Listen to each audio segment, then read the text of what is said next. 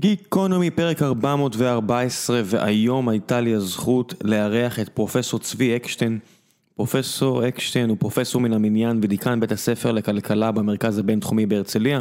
הוא לימד בעברו בבית הספר לכלכלה של אוניברסיטת תל אביב, בבית הספר למנהל עסקים מהטובים בעולם וורטון בפנסילבניה.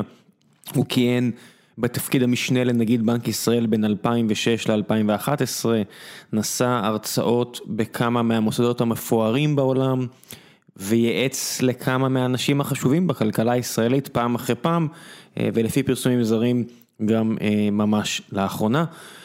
חלק מהדברים שדיברנו עליהם בפרק הזה ולמעשה חלק גדול מתחילת הפרק הזה עסק בספרים שלו והספרים של פרופסור אקשטיין הם לא תמיד מה שהייתם מצפים מאדם כזה. הוא כתב ספר על ההיסטוריה של העם היהודי, מאז המרד הגדול ועד לגירוש ספרד מהפן הכלכלי, והיה מרתק לשמוע איך הוא עשה את המחקר שלו והמסקנות המעניינות והמספרים מאחורי העלייה והירידה בכמות היהודים בעולם.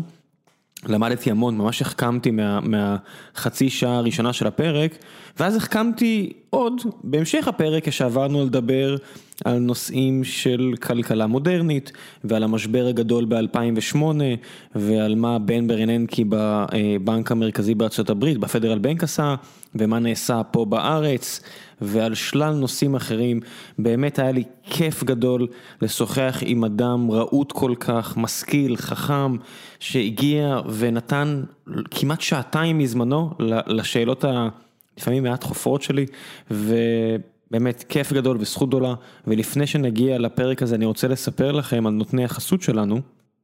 והפעם זו חברת טוסית. חברת טוסית מתמקדת, כמו שאפשר להבין משמה, בישיבה, בכיסאות, בריהוט משרדי, בריהוט לבית, חברה נפלאה שנמצאת בבעלותו של אדם יקר בשם ניב, שיצא לי לפגוש אותו כבר לא מעט פעמים, יצא לי לשוחח איתו כבר לא מעט פעמים, סיפור מדהים על ניהול משפחתי וטרגדיות משפחתיות והשינויים שהם עברו בעסק, אבל על כל הדברים האלו עוד ניגע בפרק עם ניב, במידה והוא יסכים יום אחד להגיע לכאן ולספר את הסיפור. יש כל מיני סוגיות כאלה ואחרות שצריכות להיפטר קודם, אבל עד אז אני רוצה לספר לכם על החברה עצמה ועל מה שהם עושים. אז מה הם עושים?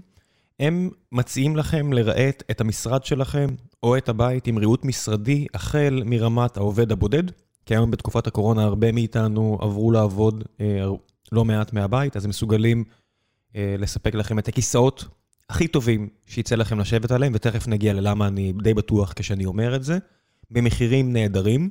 ואני אומר את זה עכשיו, אני גם אזכיר את זה בסוף הפרק.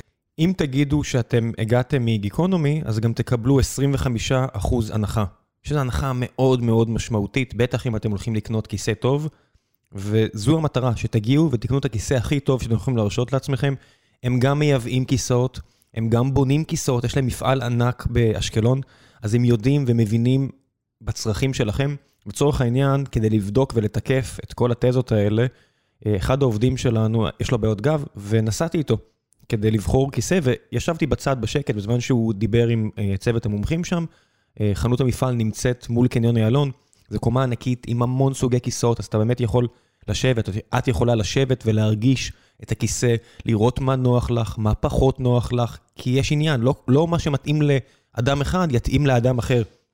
והרבה אנשים שואלים אותי, חברים שעכשיו גם עברו לעבוד הרבה שעות uh, על הטוסיק בבית, שואלים אותי איזה כיסא יש לי הבית ומה כדאי לקנות, כי הם שמעו את החסות ואני אומר להם, אני לא יודע מה להמליץ לכם, א', אני לא מבין בזה, החבר'ה של טו-סיט מבינים בזה, וב', מה שנוח לי, לדוגמה לא נוח לזוגתי, ומה שלא נוח לזוגתי, אולי יהיה נוח לאדם אחר. לכו, זו החלטה סופר חשובה שכל כך הרבה אנשים מזלזלים בה, ומוכנים, אם אתם כבר מוכנים להוציא את הסכום כסף הזה, ויש שם כיסאות מאוד יקרים, ויש שם כיסאות גם במחיר שהוא מאוד אה, שווה לכל אה, כיס. בטח אם מורידים גם 25% מהמספר שתראו על המדבקה, אבל אם אתם כבר מוכנים להוציא את הסכום כסף הזה ולקנות כיסא לעצמכם, או לחילופין, לעובדים שלכם. אם את מנהלת משרד, אם אתה מנהל משרד, ועכשיו אתם עוברים משרדים בגלל תקופת הקורונה, והם תומכים מחברה של ארבעה אנשים שעכשיו הקימו סטארט-אפ, ועד לחברות מהגדולות במשק, הם כבר עזרו וריאטו משרדים של מאות עובדים. זאת אומרת, אם תגיעו לחנות המפעל שם מול קניון איילון, אתם תבינו על מה אני מדבר. זה אחת מהאופרציות היותר מרשימות, ואני מת על עסקים אמיתיים. גם הסטארט-אפים וחברות תוכנה, אני מן הסתם מאוד אוהב, כי זה מה שבחרתי לעשות בחיי, אבל אני אוהב לראות עסקים אמיתיים, משלבי הייצור ועד שלבי השינוע והבנייה וההצגה, הם פשוט מאוד מאוד טובים במה שהם עושים.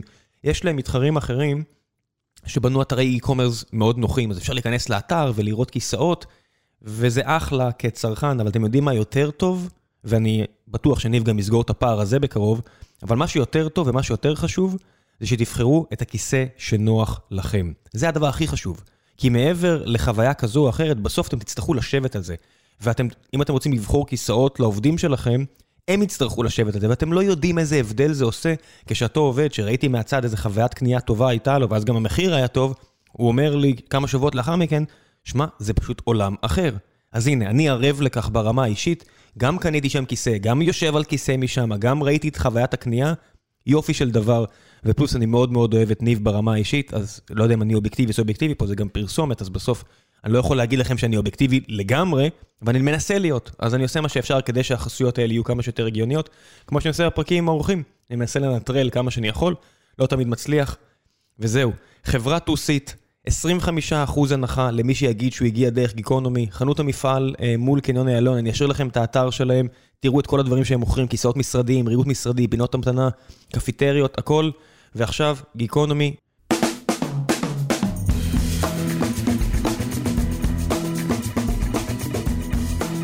גיקונומי פרק 414, והבוקר יש לי הזכות לארח את פרופסור צבי אקשטיין. פרופסור צבי הוא מהכלכלנים הבולטים במדינת ישראל, ולמעשה אוטוריטה בינלאומית בנוגע להרבה מאוד נושאים שקראתי עליך, הופתעתי מרוחב היריעה. אתה יודע? אומרים לך את זה? כן, אה, יש עניין שאתה חוקר, אני, אתה לפעמים אוהב להתעמק מאוד, אבל אתה גם אוהב variety. ויש trade off, דרך אגב, באקדמיה, כי אם אתה עושה יותר מדי uh, הרבה דברים, אז uh, אתה לא בולט מספיק. ואני, כן, אני מאוד אוהב את התחומים השונים. ממש התחלתי בכלכלת פיתוח, התחלתי לעבוד על כלכלת מצרים, עברתי לכלכלת עבודה, אחרי זה עשיתי מקרו, אחרי זה החלטתי שזה יותר מדי, כי אלה שאני עושה, מדבר איתם על, כותב למקרו, הם לא יודעים בכלל שאני עושה כלכלת עבודה. והתמקדתי בכלכלת עבודה, ואז פתאום בא בנק ישראל ו... קפצת, קפצת. כי בין לבין, כשאני אומר רוחב העירייה, אז בסדר, כשאתה מדבר על ניוד אה, בין עשירונים, ובתוך אוכלוסייה, וכלכלת מאקרו זה בסדר, פרופסור לכלכלה. מה, איך הגיעה היסטוריה יהודית וכלכלה יהודית ל, ל, לרזומה פה? זה סיפור שאני מאוד uh, נהנה לספר אותו. אני עשיתי עבודה עם uh, פרופסור יצחק זילקה על החשיבות של חינוך חובה. זה היה בתחילת שנות ה-90. האם זה טוב? מה פתאום עושים חינוך חובה? ואז uh, הראינו שבתנאים מסוימים חינוך חובה מעלה את התוצר, מעלה את הרווחה, מעלה, מוריד את האי שוויון, היה לנו כזה תיאוריה. ואז כתבתי את ה introduction. וב introduction, כשהתחלתי לכתוב את ההקדמה, התחלתי לראות מתי הכנס חינוך חובה, ואני מגלה שבאנגליה, חינוך חובה בסוף המאה ה-19. ואני מגלה שבאנגליה, ב-1820, בערך 30-40 אחוז מתושבי לונדון לא ידעו קרוא וכתוב. ואז אני אומר לעצמי, אבל היהודים כולם עלו לבר מצווה, הם ידעו קרוא וכתוב. אני כלכלן עבודה ואני יודע שהדבר המרכזי שקובע איזה מקצוע אתה עושה, זה ההשכלה שלך. אז מתעסקים, למה היהודים עסקו בפיננסים? למה ריקרדו היה... אה, דיוויד ריקרדו, מהכלכלנים הבולטים של המאה ה-19. הבולטים ביותר, הוא, הוא דרך אגב, לכלב הראשון שלי קראתי ריקרדו. אבל אה, למה? כי היה לו ידע ענק באיך לקרוא, איך להבין, אולי יותר מזה. ואז התחלתי לחשוב, שבעצם הסיפור הוא שהיהודים התחילו ללמוד, הגיעה בעצם אוריינות יהודית באה מתוך הדת, שנתנה להם, מה שאנחנו קוראים הכלכלנים, יתרון יחסי במקצועות מסוימים.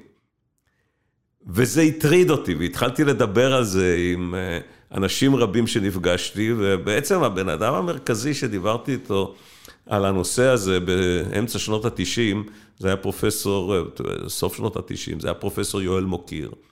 שהוא אחד ההיסטוריונים המובילים בעולם בתחום של מהפכה תעשייתית וכן הלאה. ואז אמרתי לו, תראה, אני צריך שותף או שותפה שמבין היסטוריה, כי אני לא יודע כלום בהיסטוריה. לא למדנו, בקיבוץ יקום לא למדו היסטוריה כמעט. born and raised, ארץ ישראל, 49 לא למדו, אה, דברים יותר פרקטיים. לא יודע, למדתי, אני יודע, עבדתי בלול, עבדתי בכל מיני דברים כאלה, עבדתי במעבדה, אבל היסטוריה לא למדתי, וגם זיכרון טוב לא היה לי. היה לי דווקא חבר ילדות בקיבוץ, יוסי מאלי, שהוא פרופסור להיסטוריה, אבל חוץ מזה לא ידעתי, וחיפשתי שותף, והוא הציע, הציע לי את מריסטלה בוטיצ'יני, שבדיוק אה, סיימה אצלו את הדוקטורט על אה, מלווים יהודים ב... באיטליה. יש כמה ספרים מפורסמים שבהם אה, יש מלווים יהודים, אתה יודע, נכון, משייקספיר ואחרים. אבל היא עסקה בנתונים והראתה הרבה דברים מעניינים על אה, מה קרה למלווים היהודים באיטליה בסביבות אה, העת, החדש, העת המוקדמת החדשה, 1450, 1500, והלכנו לצהריים, אני ומריסטלה, וזרקתי לה את הרעיון הזה, ואז היא אמרה, וואו, אבל אם הם השקיעו כל כך הרבה בחינוך, זה היה נורא יקר. בואו נלמד מתי הם התחילו להשקיע בחינוך בארוחת צהריים, ונראה מה ההשלכות של זה. ואז התחלנו לעבוד בשנת 2000 על הנושא הזה. זאת אומרת, השילוב הוא בעצם מתי היהודים התחילו להשקיע באוריינות, מתי אוריינות ולימוד הפך להיות מרכזי בחיים של היהודים, ואיך התפתחו כתוצאה מכך, מה שנקרא ה-outcomes, התוצאות העיקריות. איך מתחילים מחקר כזה? הרי היו יהודים פזורים מחצי האי האיברי ובצפון אפריקה, והתחילו קצת ב- אז... באזור פולין ו- ומסביב לאימפריה העות'מאנית. אה, אבל קודם כל ההיסטוריה היא נורא רחבה. כן. אז התחלנו קודם כל לראות מתי היהודים הפכו להיות עם שאחוז ניכר בו ידעו לקרוא. אוריינות. אוריינות. ואז כשהתחלנו לקרוא את ספרי ההיסטוריונים, אנחנו לא המצאנו, התברר שזה קרה בחורבן הבית. כשסיימנו את המחקר, יש אה, ספר של אה, יוכי ברנד. במאה הראשונה כבר היה אוריינות בקרב אחוזים גדולים מהאוכלוסייה? זאת אומרת, את התלמוד הבבלי והתלמוד פה בטבריה? זה בדיוק הנקודה המרכזית, שבעצם מה שקרה, שבעצם אה, בתקופה, לפני חורבן הבית, הרב הנשיא אמר שללמד בנים את התורה, לקרוא את התורה, זה המשימה הכי חשובה של היהודים. והרב הזה, המוביל, שהיה נשיא הקהילה היהודית, נרצח על ידי הקיצונים. הוא התנגד גם למרד הגדול. ולמעשה מה שקרה, שהיה חורבן הבית, הרבנות שתמכה באוריינות, הרב, בעצם הרבנות שהמשיכה את הלל ואת שמאי, אה, הפרושים, הם הובילו את היהדות, עברו ליבנה, ואז האוריינות הפכה להיות הדבר המרכזי, ואם אתה קורא את הספר של יוכי ברנדס, אה, אז היא אומרת, מבית המקדש לבית המדרש. נכון. והתהליך הזה החל בצורה מאוד מאוד משמעותית.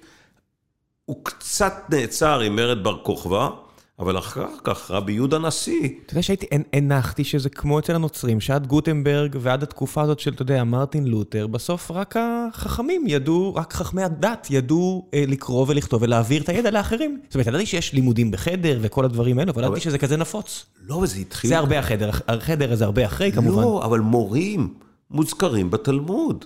חשיבות המורים וחשיבות ההוראה של המורים וכמה כסף הם מקבלים, והאם זה יותר חשוב ללמוד או לחרוש את השדה. זאת שאלות שהרבנים בתלמוד התעסקו איתם. ולמעשה רבי יהודה נשיא קבע שמי שלא מלמד את בנו לקרוא תורה הוא בור ועם הארץ, וזה לא נכון לחתן את בתך עם בור ועם הארץ. ואנחנו התחלנו לחקור את זה, ואז התברר שזה קרה אחרי המרידות הגדולות. ואז התחלנו להסתכל על נתונים שמה ההיסטוריונים כותבים, כמה יהודים חיו בעולם.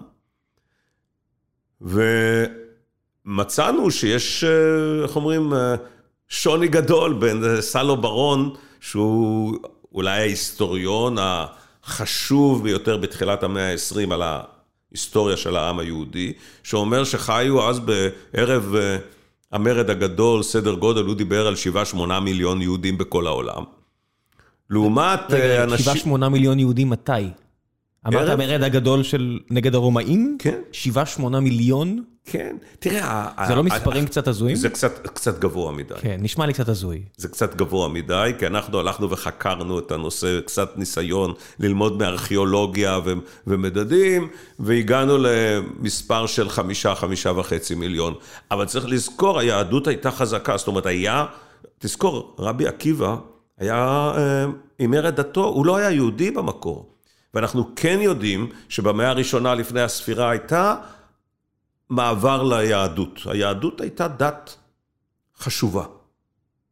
והרבה עמים פגאנים הצטרפו ליהדות. כן, השונות הגנטית בסוף אה, הגיעה מאיפשהו. העובדה שהיה מרד, כנראה שהייתה תחושת חוזק מול האימפריה הרומאית. בשיא תפארתה. בשיא תפארתה באותה תקופה, כן. אה, זה עדיין- זה עדיין הרפובליקה, אבל כן. זה עדיין כן, לא- אבל הם, עדיין לא אה, האימפריה. הם כנראה בארץ ישראל לא היו סופר חזקים. ואז כשהתחלנו לחקור, אנחנו התחלנו לקבל אה, סדרי גודל, והגענו ל... אנחנו הגענו ל... ההערכה שלנו בספר היא של כחמישה, חמישה וחצי מיליון יהודים, שהם מהווים כתשעה אחוז מאוכלוסיית כל העולם של אותה תקופה, אירופה עד אה, איראן אה, אה, וכן הלאה. כולל סין? כולל הודו? לא, לא, סין והודו לא התייחסנו. דרכנו לעולם מאיראן אה, עד, אה, עד אנגליה, שזה העולם הרומאי. אה, העולם של. אלכסנדר. העולם של אלכסנדר כן. פלוס. ומשם בעצם אנחנו אחר כך מנסים לראות מה קרה אחר כך, והדבר המרכזי שקרה, שהייתה כנראה תמותה מאוד משמעותית. מדברים על מאות אלפים שמתו כתוצאה מהמרד הגדול, ועוד מאות אלפים שמתו כתוצאה מהמרד אה, של בר כוכבא.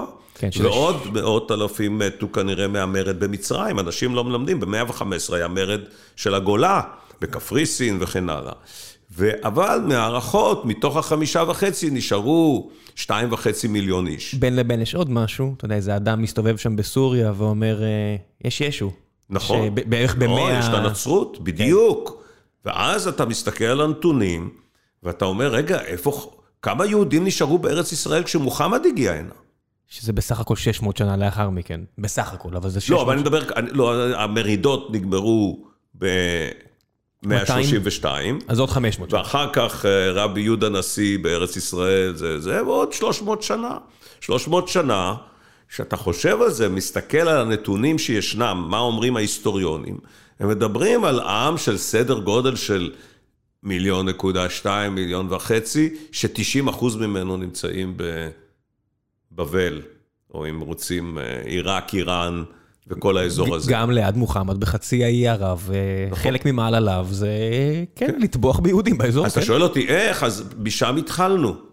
ואז בעצם פיתחנו תיאוריה של לדרוש מחקלאי שחי על סף קיום, אה, לקחת מורה, ושיהיה להם איזה ספר אחד וכמה יכלו לקרוא, ולבנות בית כנסת. תשמע, אתה הולך ואתה רואה שבתי הכנסת נבנו במאה השלישית, במאה הרביעית, בגליל. ויש הרבה בתי כנסת נמצאו. ואז אתה שואל את עצמך, וזה נורא יקר לבנות בית כנסת, וכשאתה מסתכל בממצאים ארכיאולוגיים, וגם הם באמת התווכחו אם אפשר לבנות בית כנסת, אבל הם בנו בית כנסת. ואז אתה רואה תופעה, יש יותר בתי כנסת שנבנים בין המאה השלישית, רביעית, חמישית, וכשאתה מסתכל על הארכיאולוגיה של הגליל, ששם בעיקר ישבו אה, מי שנשאר יהודי אחרי ברד בר כן, כוכבא. תל- תלמוד ירושלים זה תלמוד טבריה. טבריה, כן. אתה רואה שהאוכלוסייה היהודית יורדת לאפס כמעט. כשמוחמד בא הנה, יש עשרות אלפי יהודים בסך הכל, בעיקר בטבריה. אז אתה שואל למה? ואז אתה אומר, תראה, הם כנראה כולם, אה, או רובם, אה, אמרו את דתם לנצרות, אבל זה נורא הגיוני, כי באו היהודים, עשו להם דת יהודית אחת, שהיא נורא יקרה, דורשת מורים, דורשת ספר, דורשת בית כנסת, ויש דת דורשת עוד דברים, שהנוצרים לא דורשים. כן, אבל זה לא יקר, הברית והדברים האחרים. הפולחן, בסוף הפולחן מסביב, הנצרות היא די פשוטה ביחס ליהדות. הפולחן הנוצרי הרבה יותר פשוט, אבל הוא בטח לא דורש שתדע לקרוא. יש את... להפך, הוא אפילו עודד אותך במשך הרבה מאוד שנים, תשאיר את זה למי נכון. שצריך. ותזכור שהנצרות התחילה עד המאה, עד 350, אה, כדת מתחרה ביהדות ובפגניות. והיא משכה את הפגנים, והיהודים להפך, הם אמרו, אנחנו מיוחדים, אנחנו נבחרים. ולמעשה, ההיגיון אומר שהייתה פשוט... אה, כן, כל, כל דת הרי שהתקדמה, בסוף ה-go to market שלה כן. היה הרבה יותר מוצלח, אם בשביל אסלאם... אז זהו, אז מזה כן. אמרנו שכנראה היה אה, מה שנקרא המרת דת מאוד גדולה לנצרות, אחרי זה הגיעו המוסלמים, אז הרבה אמרו. צריך לזכור גם שגם השומרונים נחשבו ליהודים, וגם אחרים. אבל זה מספרים כל כך זניחים גם היסטורית, לא? לא, בהתחלה לא. כשאתה מדבר על המאה השנייה, השומרוני, ונגיד אתה מדבר, נגיד אה, שנשארו בארץ ישראל מיליון ומשהו יהודים אחרי, ה, אחרי המרידות, שליש מהם היו שומרונים. תגיד, כל המחקר הזה עזר לך קצת לגשר את הפער, אה, אם עכשיו אתה רוצה לבוא ולעשות מחקר, או אתה יודע מה, היית בבנק ישראל, אתה צריך להתעסק בסוף גם עם פוליטיקאים שמאוד שונים ממך תרבותית, כבן קיבוץ, כחבר אקדמיה, עד לראש הממשלה אפילו. זה, זה מצאת שהמחקר הזה היה בשבילך גשר לאנשים אחרים? בהחלט. בהחלט כן, כי זאת שאלת מחקר שהרבה מאוד אנשים התעסקו איתה. מאיפה באה ההצלחה הדרמטית? במיוחד אתה מסתכל על המאה ה-20 של יהדות ארצות הברית. מאיפה באה ההצלחה הדרמטית, שהסינים מסתכלים עלינו, אה, של הצלחה דרמטית בהשקעה בהון אנושי ובידע. ולמעשה, אני חושב שהספר שלנו בעצם מגדיר שנוצר משהו תרבותי עמוק בתוך היהדות, שהוא היה מעבר לדת. וזה של להיות תלמיד חכם, שיודע לקרוא, שיודע לזכור את כל ההחלטות של כל הרבנים בתלמוד הבבלי ובתלמוד הירושלמי, ויודע להשליך את זה על חיי היום-יום ולעשות פסיקות, ויודע להיות אפילו פוסק בבעיות אה, ממון ובבעיות אה, מסחריות. שהנושא הזה בעצם היה לב ליבה של היהדות מ... מי אחרי אה, רבי יהודה הנשיא. זאת אומרת, מגיעים מהגרים בסוף מתחום המושב לאמריקה במספרים עצומים, ומי שמגיע למערב וממציא את הג'ינס, ומי שפותח כל מיני חנויות כאלה ואחרות, אתה, חוש... אתה בעצם מותח קו.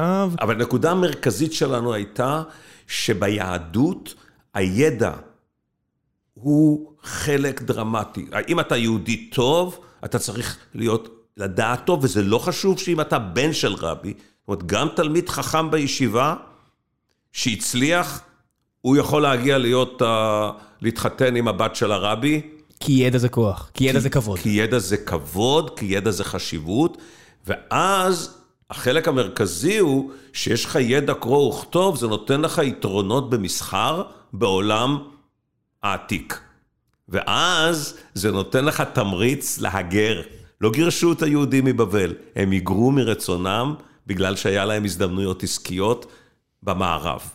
והם היגרו לאירופה, והם היגרו לצפון אפריקה, והם היגרו למצרים, וכן הלאה, וכל ההגירה הזו הייתה בעצם כתוצאה מכך שהיה להם תשתית של שפה, של אה, חוק, של אה, משפט, של אה, קשר, והם חיברו בין הדת ובין היתרונות המסחריים. זה גם הרבה, תחשוב איזה מזל עצום זה, כשלא יודע, סוף המאה ה-13, כשבאים המונגולים מאסיה, כשהרבה יהודים כבר לא שם, כששורפים את, את בגדד. המונגולים באו והרגו יהודים. בוודאי, כי אנשים נשארו שם. כן. עובדתית גם, לא יודע, אשתי ממוצא עיראקי, אז מן הסתם היו שם עדיין יהודים באזורים נשארו, האלה. נשארו יהודים. אבל מי שעזב, תחשוב שהקו הגנטי הזה שהמשיך פשוט במקומות שהמונגולים לא הגיעו אליהם, כמו ספרד, כן. כמו כל האזור הזה שהם הרי נעצרו בהונגריה. אז חלק מהיהודים, כנראה שהגיעו המונגולים, חלק מהיהודים היגרו, למשל יהודי בוכרה וכן הלאה, שיש להם קשר מאוד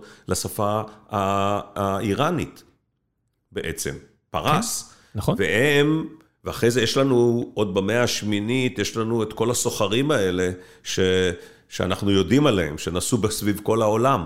של דרך המשי, היהודים של דרך המשי. של דרך המשי וכן הלאה. והיום מחקרי DNA מוצאים שיש קשר בין ה-DNA של הטורקים, סלאבים, איראנים, עם ה-DNA של יהודי אשכנז. עשית פעם בדיקה גנטית? לא. עשיתי. חבר אה, אה, שלח לי את הזה מטקסס, כי אז בארץ לא היה אפשר, ואני לא יודע עד כמה זה מדויק, אבל מראים שם, הרי הולכים לפי מוטציות ובודקים איפה זה שכיח, ורואים שהמוצא של המשפחה שלנו אה, עיראק, איראן, ספרד, אזור האימפריה העות'מאנית של רומניה וכאלה. פשוט, אתה יכול לדמיין ממש את המעבר של הסוחרים שקופצים ממקום למקום, בשביל לתפוס את ההזדמנות הקטנה נכון, הבאה. נכון, נכון, נכון. ואז יש לך את הפזורה היהודית, אז הסברנו שההגירה הייתה מתוך רצון ומתוך אה, סחר, כמו שתיארת את זה, אבל גם שהמעבר נגיד לריבית, זה בעצם, אה, בעצם היה לנו את כל הבסיס איך להיות אה, מלווים בריבית, שזה בעצם בנקאות. רגע, וגם יש את העניין של האיסורים. זאת אומרת, הנצרות הרבה יותר אגרסיבית כנגד נשך. הרי נשך, ומייקל אייזנברג שכתב על זה ספר... אז אנחנו בספר כתבנו על זה שבעצם האגרסיביות של הנצרות נגד הנשך, שהייתה... כביכול? היא הייתה הרבה יותר מאוחרת. היהודים נכנסו בגרמניה ובצרפת לתחום הזה כבר במאה, במאה העשירית 11. וכבר יש פסיקות של רש"י, ואחרי זה רבנו תם ב-1200. זה מסעות הצלב כבר? כדי לעזור לחבר'ה להגיע לפה?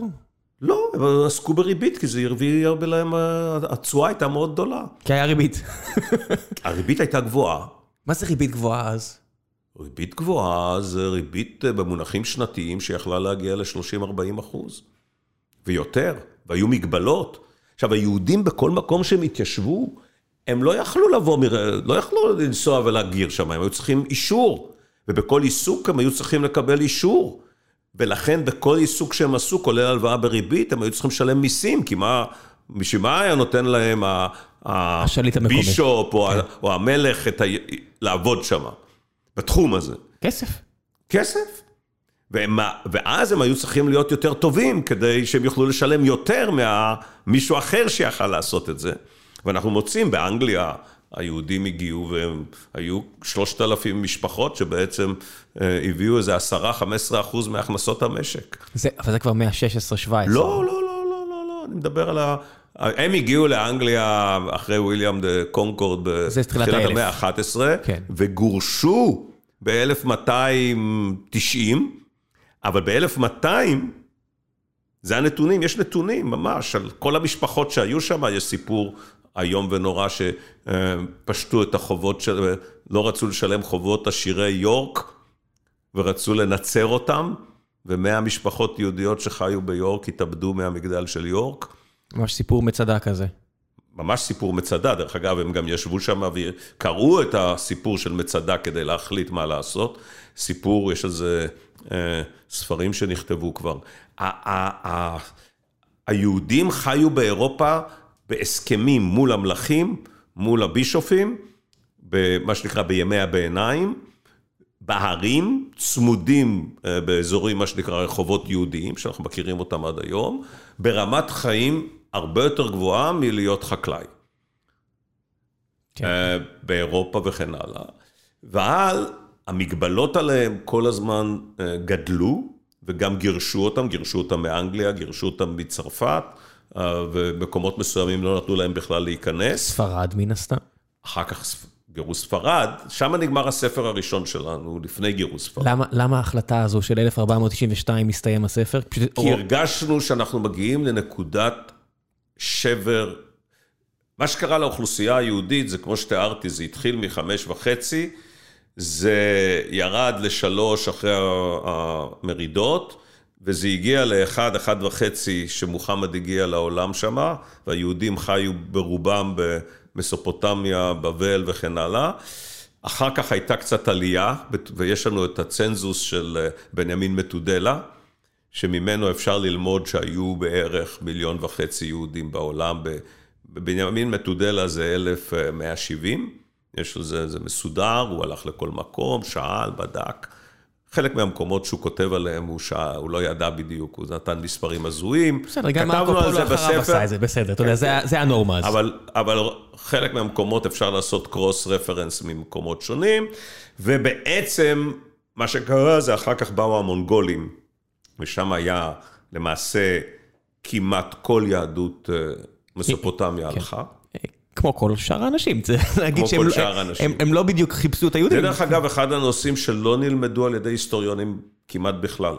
אה, ישנו פרופסור אשטור ולמדנו ממנו, קראנו על זה, אה, אבל חד משמעית, ברור שהעות'מאנים הגיעו ב-1400 ומשהו לאזור, כמות היהודים הייתה מאוד קטנה. אה, אולי מכל האזור, הייתי קורא לו איראן, עיראק, אה, צפון אפריקה וכן הלאה, 200 אלף יהודים, 300 אלף יהודים. זה- זה- ואז, וזה ספרד, ספרד זה 300 אלף יהודים. אז אמרנו, יאללה, הגענו לכמות הכי קטנה, כי הגענו לסדר גודל. אנחנו כתבנו בספר בין 800 אלף למיליון יהודים בכל העולם. אמרנו, רגע, צריך לעצור עכשיו. כי עכשיו מגיעה תנועת מטוטלת לכיוון השני, מ-1492 עד 1939. וואו. וזה כתבנו בפרק האחרון בספר, שפתאום בערב מלחמת העולם השנייה, יש לנו פתאום אה, 17, 16 וחצי מיליון יהודים.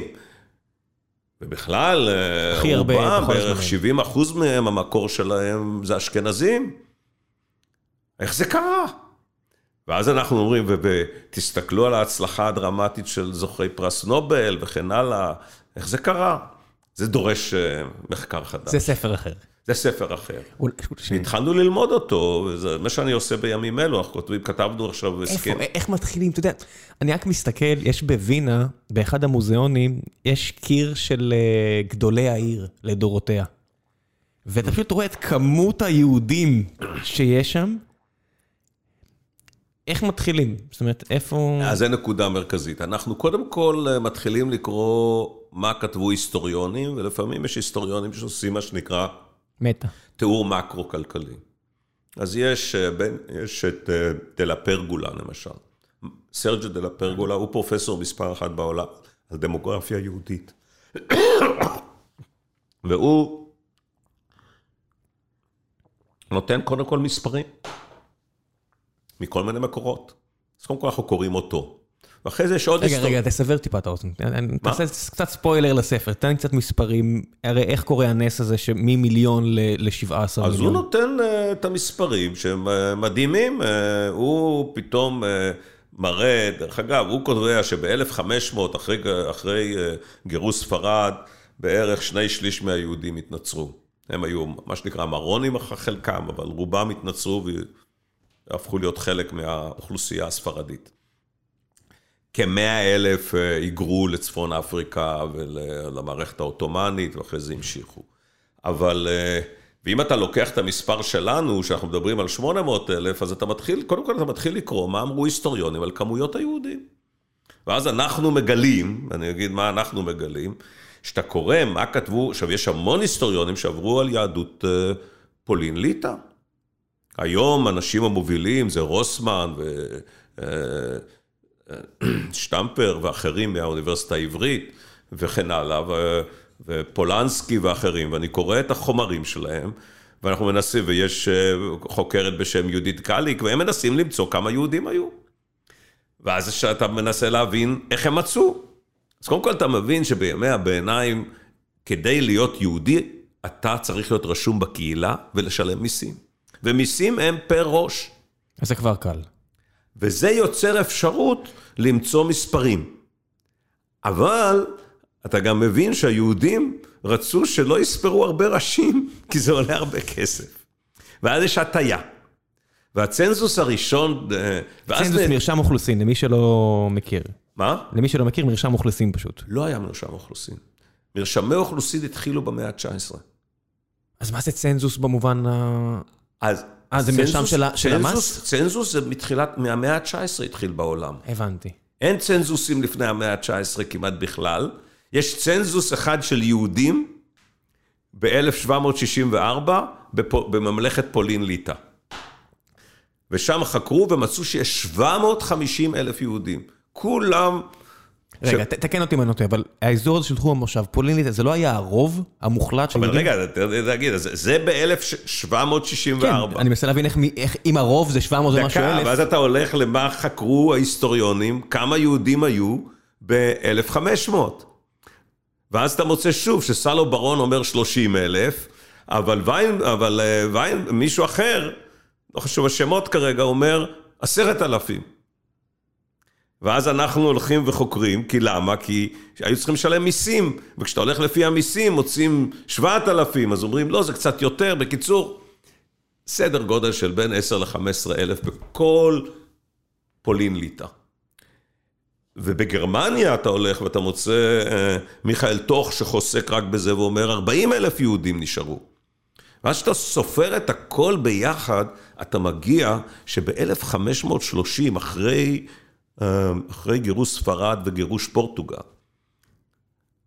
אולי בכל העולם נשארו חצי מיליון ל-600 אלף יהודים. ואתה מתחיל לחבר את הנקודות לאט לאט אה, ואז צפונה? אתה, הלכנו ועשינו את המחקר הבא. קודם כל, היהודים שהגיעו לפולין ליטא, מאיפה הם הגיעו? ודי ברור שהם הגיעו מיהדות אשכנז, מגרמניה הגדולה, ממלכת הרייך שהייתה על כל אירופה. האימפריה הרומית הקדושה, מה שקראו לו. סליחה? האימפריה הרומית הקדושה, כל- כן, כל מה שהיה שם במרכז אירופה. ואז אנחנו אומרים, בוא, נש... בוא נסתכל, והתחלנו, דבר ראשון, קודם כל במחקר כלכלי, אתה צריך נתונים, ואתה מחפש נתונים, כמו בספר הראשון שלנו, כמה אנשים היו, זאת אומרת, גידול האוכלוסייה, ובאיזה מקצועות הם עסקו.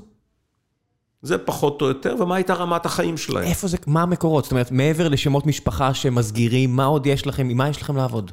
תראה, קודם כל, רישיונות? היסטוריונים... לא, גילדות?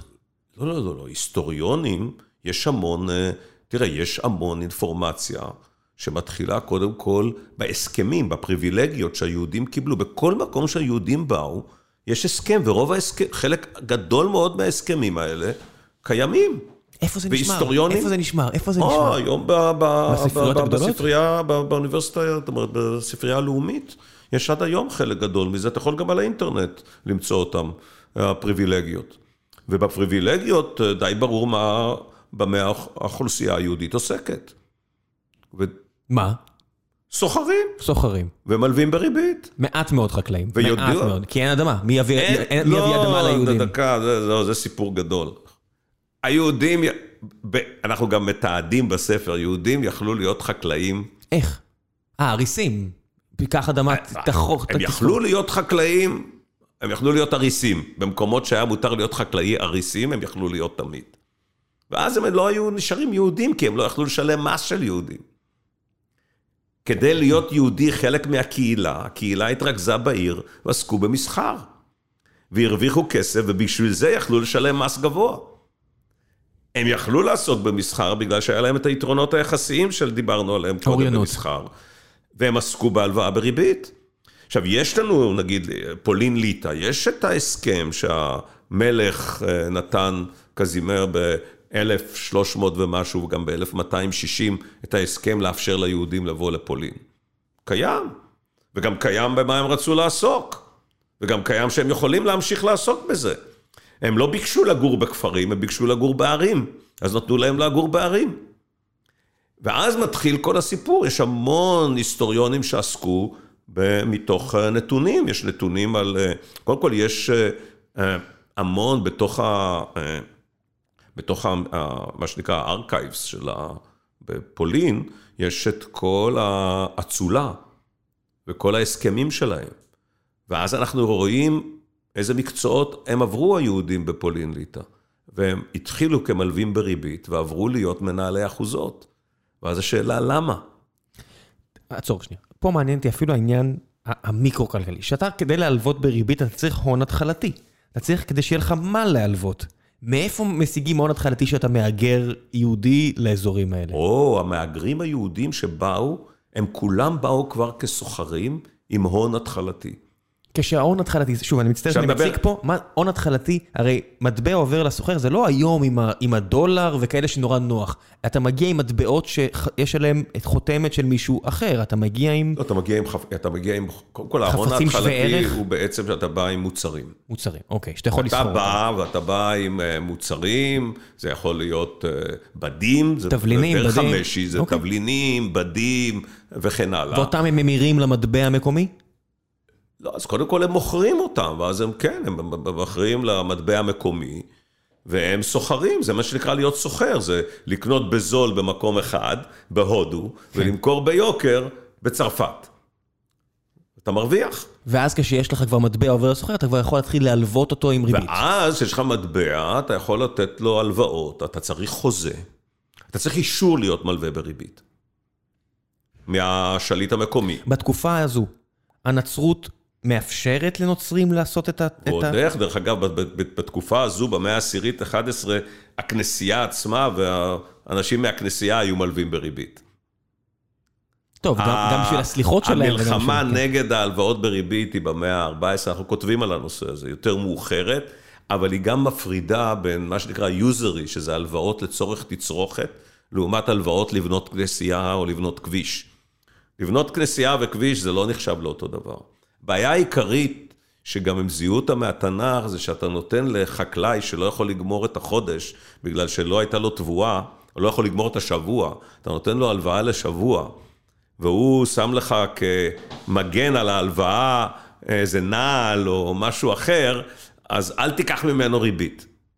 ברגע שהוא יחזיר לך את הזה, זה צריך לראות את זה בצורה, בצורה הזו. אבל מה זה אומר אל תיקח ממנו ריבית? אז למה הלווית לו אם הוא לא חבר שלך? מה, מה, מה מטרת ההלוואה? אז המטרה היא לאפשר לו לחיות. אבל בדיוק- מי, אתה- מה הקשר שלך כ- כ- אז, כמלווה אה, לאותו חקלאי? נכון, בגדול הלוו תמיד בריבית, וגם אצל הנוצרים הלוו בריבית, וגם אחרים כל הזמן התחרו עם היהודים בהלוואה בריבית. אנחנו יודעים את זה מכל המקורות. מה היתרון יחסי של יהודי כמלווה בריבית? אז זה בדיוק הנקודה. קודם כל הוא בא עם הון, שתיים, הוא ידע לכתוב חוזה, הוא ידע את השפה. איך אוכפים את החוזה הזה? איך הוא יכול לאכוף את החוזה הזה? אקזק, בדיוק, הוא מגיע להסכם שהוא יכול להלוות בריבית, ושהשלטון המקומי עוזר לו לאכוף את החוזה. בתמורה למס- בתמורה למה? למיסים. כי הוא מקבל מיסים. וכל חוזה חתום ונמצא אצל השליט המקומי באיזושהי כן. צורה. אז אני חייב לשאול, אוריינות צריכה לעבוד, צריך שניים לטנגו. אם אני יודע לכתוב חוזה, ואתה לפני גוטנברג, לפני מרטין לותר, לפני הכל, לא יודע לקרוא את החוזה ולא יודע אפילו לחתום אותו, מה עוזר? אה, מספיק שהשליט ידע לאשרר את העניין הזה? בדיוק. הבנתי, אוקיי.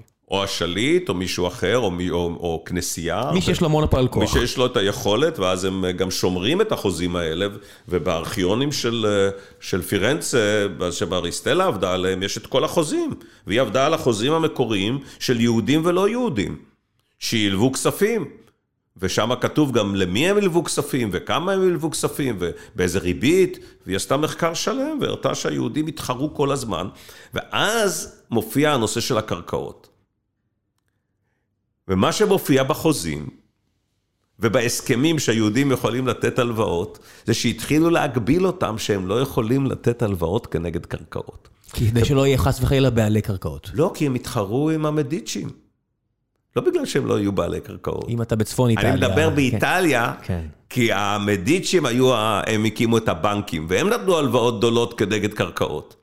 ואז גרמו ליהודי ונציה שהם יכולים לתת הלוואות רק כנגד נעליים ומוצרים הבנתי. קטנים, כדי להקטין אותם בתחרות. כי בסוף התחרות אבל הכי... כן. בפולין קרה דבר אחר.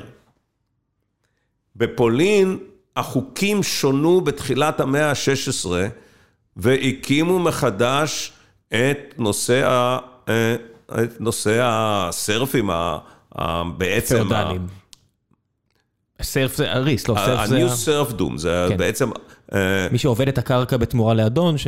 בדיוק. מה עשו? לקחו ושינו את החוקים ונתנו במעשה, בתחילת המאה ה-16, כתבו חוקים שנתנו רק לאצולה, שהם סדר גודל של 7 עד 10 אחוז מהאוכלוסייה, הם הבעלים היחידים של כל אמצעי הייצור, של כל הקרקעות ושל כל העובדים ושל כל המלח ושל כל הקמח ושל כל אמצעי הייצור, בפולין, ואחר כך גם בליטא באותה כל תקופה. ה-commonwealth. כל ה-commonwealth.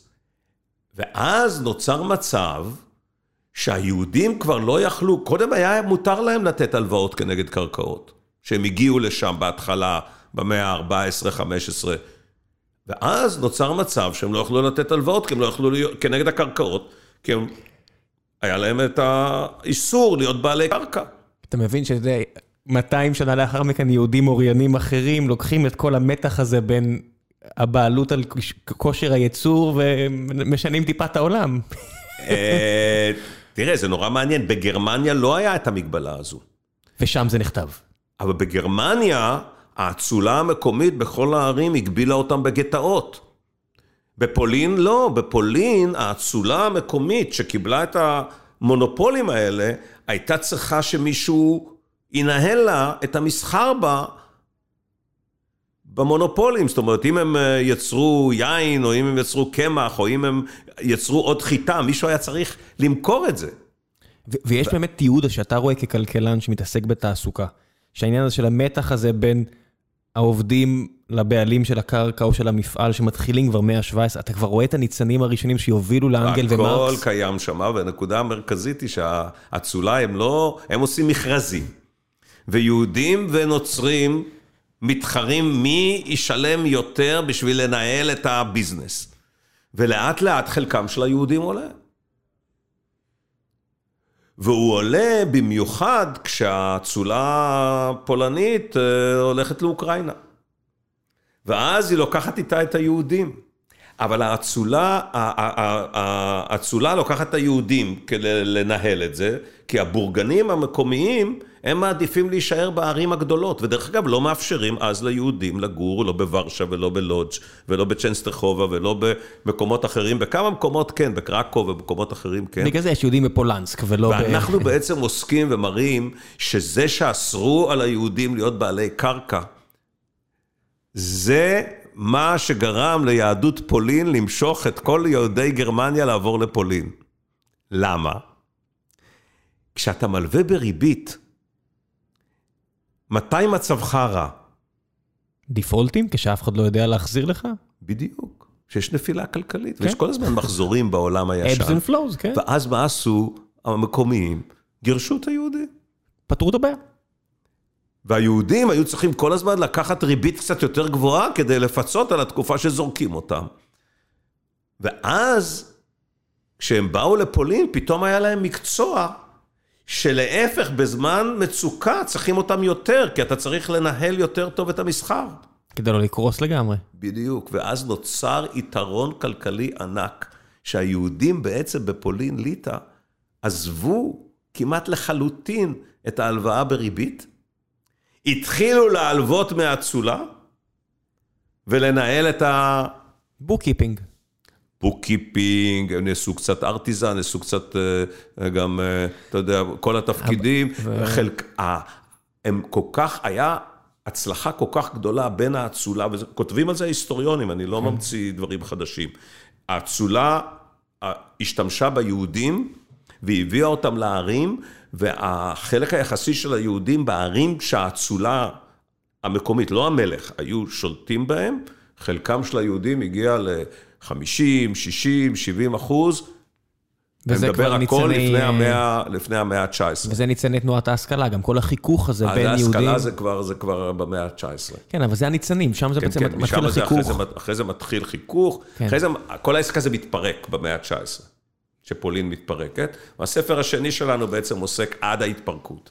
זה גורם לך לחשוב גם, בסוף יש פה אוכלוסייה כל כך גדולה של חרדים ויהודים דתיים שהגיעו מהמורשת המפוארת הזו, שחיזקה, ונראה כאילו עכשיו זה כבר too much of a good thing.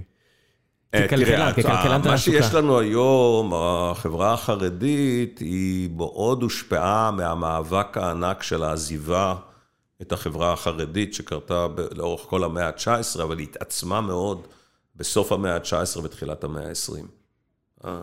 אני בא ממשפחה שכמעט כל אחד מאיתנו, כן, אתה יודע. אנחנו, אה, החילונים היה... זה די חדש כל הקטע הזה של חילוניות. נכון, זה חדש, וגם מה שקרה במאה ה-19, עד, עד, בתקופה שאני מדבר, שהיה ועד ארבע ארצות, ובעצם הקהילה היהודית, היא הייתה גם מה שנקרא מפעל, שוועד ארבע ארצות קם על ידי המלך כדי לגבות מיסים שיגיעו למלך. כי הייתה בעיה מאוד גדולה למלך איך לגבות מיסים מהיהודים, כי היהודים בעצם עבדו יחד עם האצילים. והאצילים לא כל כך רצו שה... להם, כן. ייתנו למלך. אז הקים ועד ארבע ארצות, זה מין גוף כזה, שהיה מין ממשלה של היהודים, שהגיעו להסכמים כמה משלמים מיסים לאצולה וכמה למלך. והגוף הזה הפך להיות גם גוף דתי מאוד חשוב, וגם גוף חברתי מאוד חשוב, אה, אבל ברגע שפולין התפרקה, ברגע שפולין התפרקה, ועד ארבע ארצות אה, התפרק, כן. אז כל המבנה הקהילתי, שמתחיל עוד ממבנה הקהילתי של יהדות אה, גרמניה ואשכנז, משתנה. אני חושב שזה סיפור כלכלי מאוד מאוד יפה, כי הוא בעצם מראה איך אה, חקיקה ומוסדות יוצרים יתרון יחסי לקבוצות אוכלוסייה מסוימות, והקבוצות האוכלוסייה המסוימת שהצליחה במיוחד זה היהודים, בגלל היכולות שלהם למסחר, הקשרים הבינלאומיים שלהם. היכולת שלהם לתקשר. זה ממש מתחבר, אז אני מבין איך זה מתחבר לשאר הדברים שכתב, למי ניוד כלכלי, שזה בדיוק דוגמה לניוד כלכלי, אפשרי כן. לניוד בין עשירונים, ולמשברים כלכליים. כן, נכון. בסוף, הנה, חיברת לי פה את כל הנקודות. זה נכון, אה, בגדול אה, זה מתחבר לכל. אני מאוד אוהב את החלק של ההיסטוריה, ואני גם מאוד אוהב אה, כלכלת עבודה. עד כמה אתה מרגיש שמשברים כלכליים, יש מה ללמוד ממשברי עבר? זאת אומרת, אני שומע הרבה דעות שאנשים אומרים, תנסו לא לעשות overfitting. תנסו לא לראות דברים שעשו לפני כמעט 100 שנה, זה לא בהכרח מה שצריך לעשות היום, ודברים שעשו לפני 50 שנה. זאת עד כמה אתה מרגיש שההיסטוריה היא כלי... לימודי מעניין, זאת אומרת, סתם בשביל העניין האישי שלנו, ועד כמה היא כלי באמת, תראה, מה כניסוי טבעי, מה שנקרא. כן. תראה, לא, קודם לא כל, אה, הנקודה שיש כל הזמן משברים, זה דבר חשוב מאוד לדעת. ושיש משברים כלכליים, ואתה לא יודע מאיפה הם באים, אה, אתה לא יכול לצפות אותם. דרך אגב, חלק גדול מהמשברים של ימי הביניים וכן הלאה היו משברים של אה, אקלים, מגפות. אקלים ומגפות, כן. אקלים ומגפות. כי מתקרב. אבל גם כן. היום יכולים להיות אה, אקלים ומגפות. דרך אגב, היו הרבה משברים פיננסיים. המערכת הבנקאות... מה זה היום יכולים להיות? אתה היית בכינוסים עם צמרת הפוליטיקה הישראלית, כי התחיל פה משבר שאיימו שהוא יהיה המשבר הכי גדול מאז לא יודע מה. הוא היה באמת משבר ענק. הוא היה מבחינה פיננסית, מבחינת משבר, הוא היה אפילו גדול בפוטנציאל שלו מהמשבר של אה, ה-Great Depression. אבל הוא היה מבחירה, זה כל כך מעניין, זאת אומרת, האנושות החליטה לסגור את הייצור והכל מבחירה. אתה מדבר עכשיו על המשבר ה... כן, זה כל כך שונה. דקה לא, אבל היה, משברים כאלה היו בעצם, אה, תשמע, המגפה השחורה, אה, סדר גודל של 20 אחוז של אוכלוסייה, הלכו ל... בגרמניה, באירופה. אנגליה? ניוטון, אנגליה. ניוטון חושב כי, אתה יודע, כי הוא יושב רחוק מהאוניברסיטה שלו. ואז גם סגרו. כן. זה היה משבר כלכלי ענק. גם באתונה של פעם סגרו. דרך אגב, אבל מעניין שבמשברים שהיו, גם במלחמת 30 השנה, וגם במלחמת חבילינסקי, וגם בתקופה שהשוודים נכנסו לפולין, וגם במגפה הגדולה, הפגיעה ביהודים מבחינת אה, כמות היהודים שמתו היא יותר קטנה מהאוכלוסייה הכללית. אני יכול לתת לך מספר, אצלנו מאורעות תח ותח, שזה חמילינסקי, נחשב לאחד ה... בפולקלור היהודי זה... בפולקלור כן. היהודי זה האסון הכי גדול. לפי הנתונים היום, זה פגע באחוז, ירד, האוכלוסייה היהודית בפולין ליטא ירדה באחוז אחד, האוכלוסייה הכללית ירדה בשני אחוז. כן, למי שרוצה סדר גודל אחוז, מלחמת העצמאות למשל זה אחוז. כן. מהיהודים בארץ ישראל. אז קודם כל המגפות ודברים כאלה תמיד היו, והתמודדו איתם מאוד דומה לצורה שאנחנו התמודדנו עם הגל הראשון, השני והשלישי. זאת אומרת, quantitative easing ולתת כסף בכיס של אנשים? לא, זה לא, לא, לא, לא, לא, לא, לא. לא החלק הזה, אני מדבר על לסגור. לסגור. לסגור, okay. הקטע של לסגור, בסדר, פעילות. בסדר, קדושת החיים, ו... לשמור על החיים, אני מבין. גם אבל... לא... אז עשו את זה, אבל לא הבינו לחלוטין את ה... אה, לא, תראה, למעשה המושג של הדבקות הוא מושג יחסית שמבינים אותו רק בסוף המאה ה-19. בוודאי, ביולוגיה של, של וירוסים וחיידקים כן. זה חדש. אז זה חדש. אבל זה השינוי הדרמטי שקרה אחרי המשבר הגדול, אחרי ה-Great Depression, זה התפיסה הכלכלית. הקיינזיאן... אה, זה שילוב של קיינס ומילטון פרידמן. לא, זה קטע שהאנשים לא כך זה. יש שני דברים. קיינס הדגיש את גידול הוצאות הממשלה. אז אם אתה לוקח בתוך העולם הנוכחי, זה ביידן 1.9 וביידן 2, כן. שמה שהוא עושה עכשיו, שזה הוצאות הממשלה. הגדלה מסיבית של ה... כן, אבל החלק שלא הבינו לחלוטין, זה תפקידו של הבנק המרכזי. תסביר. במלח... במשבר הגדול לא הבינו שזה נכון להדפיס כסף, שזה נכון לתת הלוואות, שזה נכון לעשות quantitative easing, זה לא הבינו. מה זה, אומר עשו. לא, מה זה אומר לא הבינו? זאת אומרת, רוזוולט לא מבין, מי זה לא הבינו? קודם כל, לא, בוא נתחיל, הכלכלנים לא הבינו. לא היה תיאוריה כלכלית שאומרת שזה מה שצריך לעשות. התיאוריה הכלכלית המקובלת הייתה שבנק מרכזי שומר על רמת המחירים ואסור לו להדפיס כסף כי אסור וזהו. אינפלציה. כי האינפלציה זה האויב הגדול, ו... לא, כן, לא, בכלל אין, כן. אין לבנק מרכזי השפעה ריאלית. זה הייתה התפיסה פרה המשבר הגדול. אם אתה שואל בעצם, הייתי קורא לזה, מה שנקרא, התיאור, תיאוריית הכמות של הכסף, שהיא הייתה התיאוריה הקיימת, לבנקים מרכזיים אין השפעה ריאלית. זה בעצם ה- underlying theory.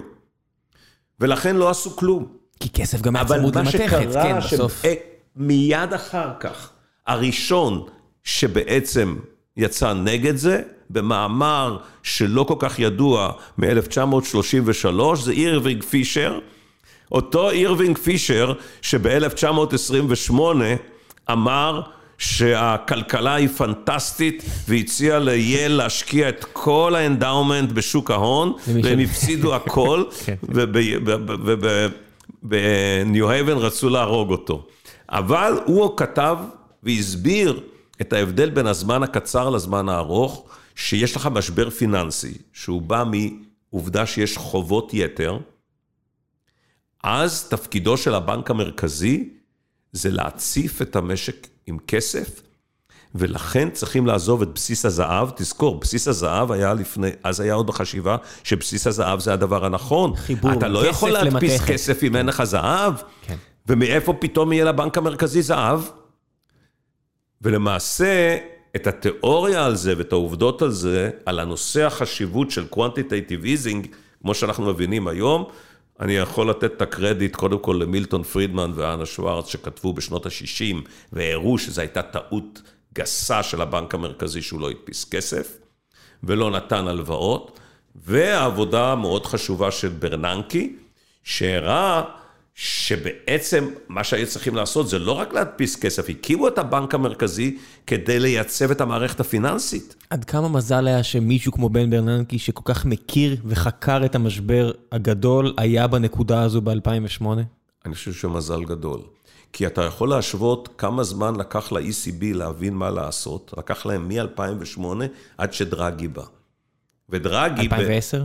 ב-2011, ולמעשה הוא עשה quantitative easing ב-2014-2015, כשהגרמנים עוד חיו בעולם שאסור להדפיס כסף בכמויות גדולות מדי.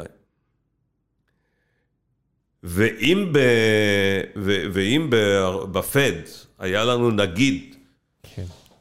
קונסרבטיבי מהסוג הזה, אני חושב שהנזק לכלכלה האמריקאית והעולמית היה במכפלות. זה כל כך מעניין, בדיוק קראתי, שמעתי את הספר של אה, וריפיקוס, של שר האוצר היווני, כשהוא רואה את זה מהזווית שלו, כי הוא אומר, לי, לקחו לי את האפשרות להדפיס ולה, ולהציל את, את המדינה מאובדן, והאירופאים לא נותנים לי מהסיבות שלהם, והוא מספר שם בספר, אדולטס אין דה רום, על כל הפגישות שלו בכל מיני ברים אפלוליים, עם כל הצמרת של הכלכלה האמריקאית, שאומרים לו, אין לך סיכוי, תנסה למזער נזקים ותשחק עם ה... הבעיה, של וריפיקוס הוא שכשהם היו בלי ה-ECB, הם כל כך הרבה הדפיסו, שהיה להם אה, אינפלציה מאוד גבוהה, כן, עם כמות. ריביות מאוד גבוהות, הכלכלה שלהם הייתה במצב הרבה יותר גרוע. ושיקרו הרבה. ואחר כך הם שיקרו, אבל הם, כשהם נכנסו ל-ECB, הריביות ב, ביוון היו כמו הריביות העולמיות, והייתה תקופה מאוד טובה לכלכלה היוונית, אה,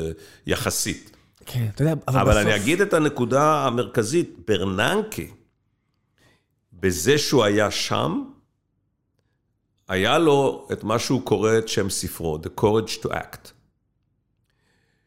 והיה לו את היכולת להסביר בצורה מאוד טובה לבוש שחייבים להציל את ה-AIG. איפה אתה? אתה, אתה הרי בזמן הזה שנתיים לפני שאתה מצטרף לבנק ישראל. לא, מה זאת אומרת? מתי הצטרפת לבנק ישראל? אני בראשון לשביעי 2007. אז אתה ממש, אתה כבר שם. 2006. אז אתה כבר בפנים, אתה כבר בפנים, המשנה לא רק לבנק ישראל. זה, אני בא... תראה, אני גם מכיר את המשברים, ואני אספר את זה בתור סיפור. אני לא האמנתי שברננקה ייתן ללימן ליפול.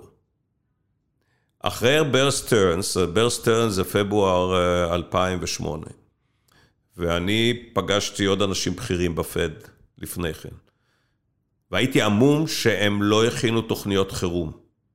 אנחנו בבנק ישראל, סטן פישר הוביל אותנו להוכיד תוכניות חירום לכל אירועים. אירועים שלא קרו. קיימים היום מעטפות בבנק ישראל מאז איך מטפלים באירועים שלא קרו, אתה יכול לתת דוגמה לאירוע מקווה כזה? לא יקרו. אתה יכול לתת דוגמה רק לאירוע כזה? מה, מה, מה זה אומר נפילה של אנחנו בנק גדול? עשינו אז סצנריוס עוד לפני המשבר של מה קורה אם uh, מתמוטט בנק בישראל. היינו עושים תרגילים כאלה בבנק ישראל, עד היום עושים את זה. מה זה, הבאתם את גליה מאור לחדר ושאלתם אותה עד כמה יציב המוסד שלה? אה, אני לא אגיד מה עשינו, לא, אנחנו יודעים כמה יציב המוסד שלה, אבל יכול להיות אירוע, גם אחר, יכול להיות אירוע ביטחוני, יכול להיות רעידת אדמה, כן, הייתה מלחמה ב-2006. והייתה מלחמה ב-2006, אבל היא עברה. אנחנו אז קראנו למשק הישראלי מאוד רזיליאנט, כי המערכת הבנקאית הייתה מאוד יציבה. אבל יכול להיות מצב שבנק מסוים ייפול. דרך אגב, היו חובות מאוד גדולים. אתה רוצה, מזל היה לנו ב-2008, שהחובות הגדולים שהיו, אה, לא היו צריכים להיפרע ב-2008-2009. והיו לנו כמה טייקונים שאחר כך נפלו, אבל הם נפלו ב-2013. עד כמה אתה יודע, כשאתה יושב בבנק ישראל, עד כמה אתה יודע מה המצב וכל הסיכונים במשק הישראלי? המון. הכל. הכל? הכל. אם אנחנו רוצים, הכל. ועד כמה סטנלי פישר, שהייתי רואה אותו באיזה מסעדה הודית קטנה כל הזמן מתחת ברחוב אלנבי שם, שהוא נראה מאוד רגוע, עד כמה הוא מודע לכל ה... אנחנו היינו מודעים, אנחנו יכלנו לקבל מהבנקים את כל החשיפות שלהם, ידענו אותם, ידענו את הסיכונים, והכנו את עצמנו, עוד לפני כן הכנו את עצמנו לאירועים קיצוניים. אבל מה רגע. שהפליא אותי בארצות הברית, שהם לא הכינו את עצמם. אבל איפה אתה יודע את כל המינופים? הרי שאתה אתה, שאתה לוקח... אתה מקבל, אתה פשוט מבקש מהבנקים אינפורמציה ואתה מקבל את הכל. ובארץ היו את, דרגה, את דרגות המינופים שראינו בארצות הברית ב-2000 לא. ו... בארץ היה מינוף מאוד גדול, אה, מספר אה, חברות, אה, מה שנקרא חברות החזקה גדולות, אה, שהיה להם אה, מינוף מאוד מאוד גדול, מינוף אה, יוצא דופן. דרך אגב, שאחר כך ירד פלאים. אנחנו אחת המדינות שבהן רמת המינוף של ה- מה שנקרא של העסקים הגדולים, ירדה הכי הרבה אחרי 2008-2009. עד כמה אתה מביא את זה אה, לזכותם של אנשים שנלחמו בריכוזיות? זאת אומרת, כל ה... מעיתונאים בדה מרקר ועד פוליטיקאים ששמו את העניין לא- הזה בקדמת הבמה? אני לא חושב שאם נעשה מחקר, מחקר סטטיסטי טוב, נמצא שהם הם דחפו לזה או זה קרה. זה קרה כי היה ברור שהייתה שם חשיפת יתר.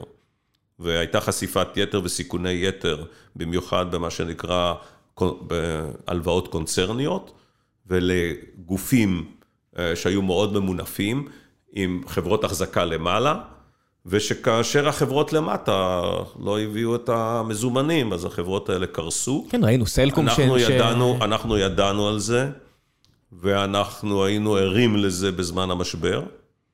אה, אני אגיד, בגדול, היתרון הגדול היה של המשק הישראלי, שרוב המחזור של החובות הללו נעשה שלוש שנים אחר כך, וחלק גדול מהחברות האלה פשטו את הרגל. יש מחקר על חלקי. היתרון שבמינוף כל כך גבוה? זאת אומרת, אני, אני שומע היום...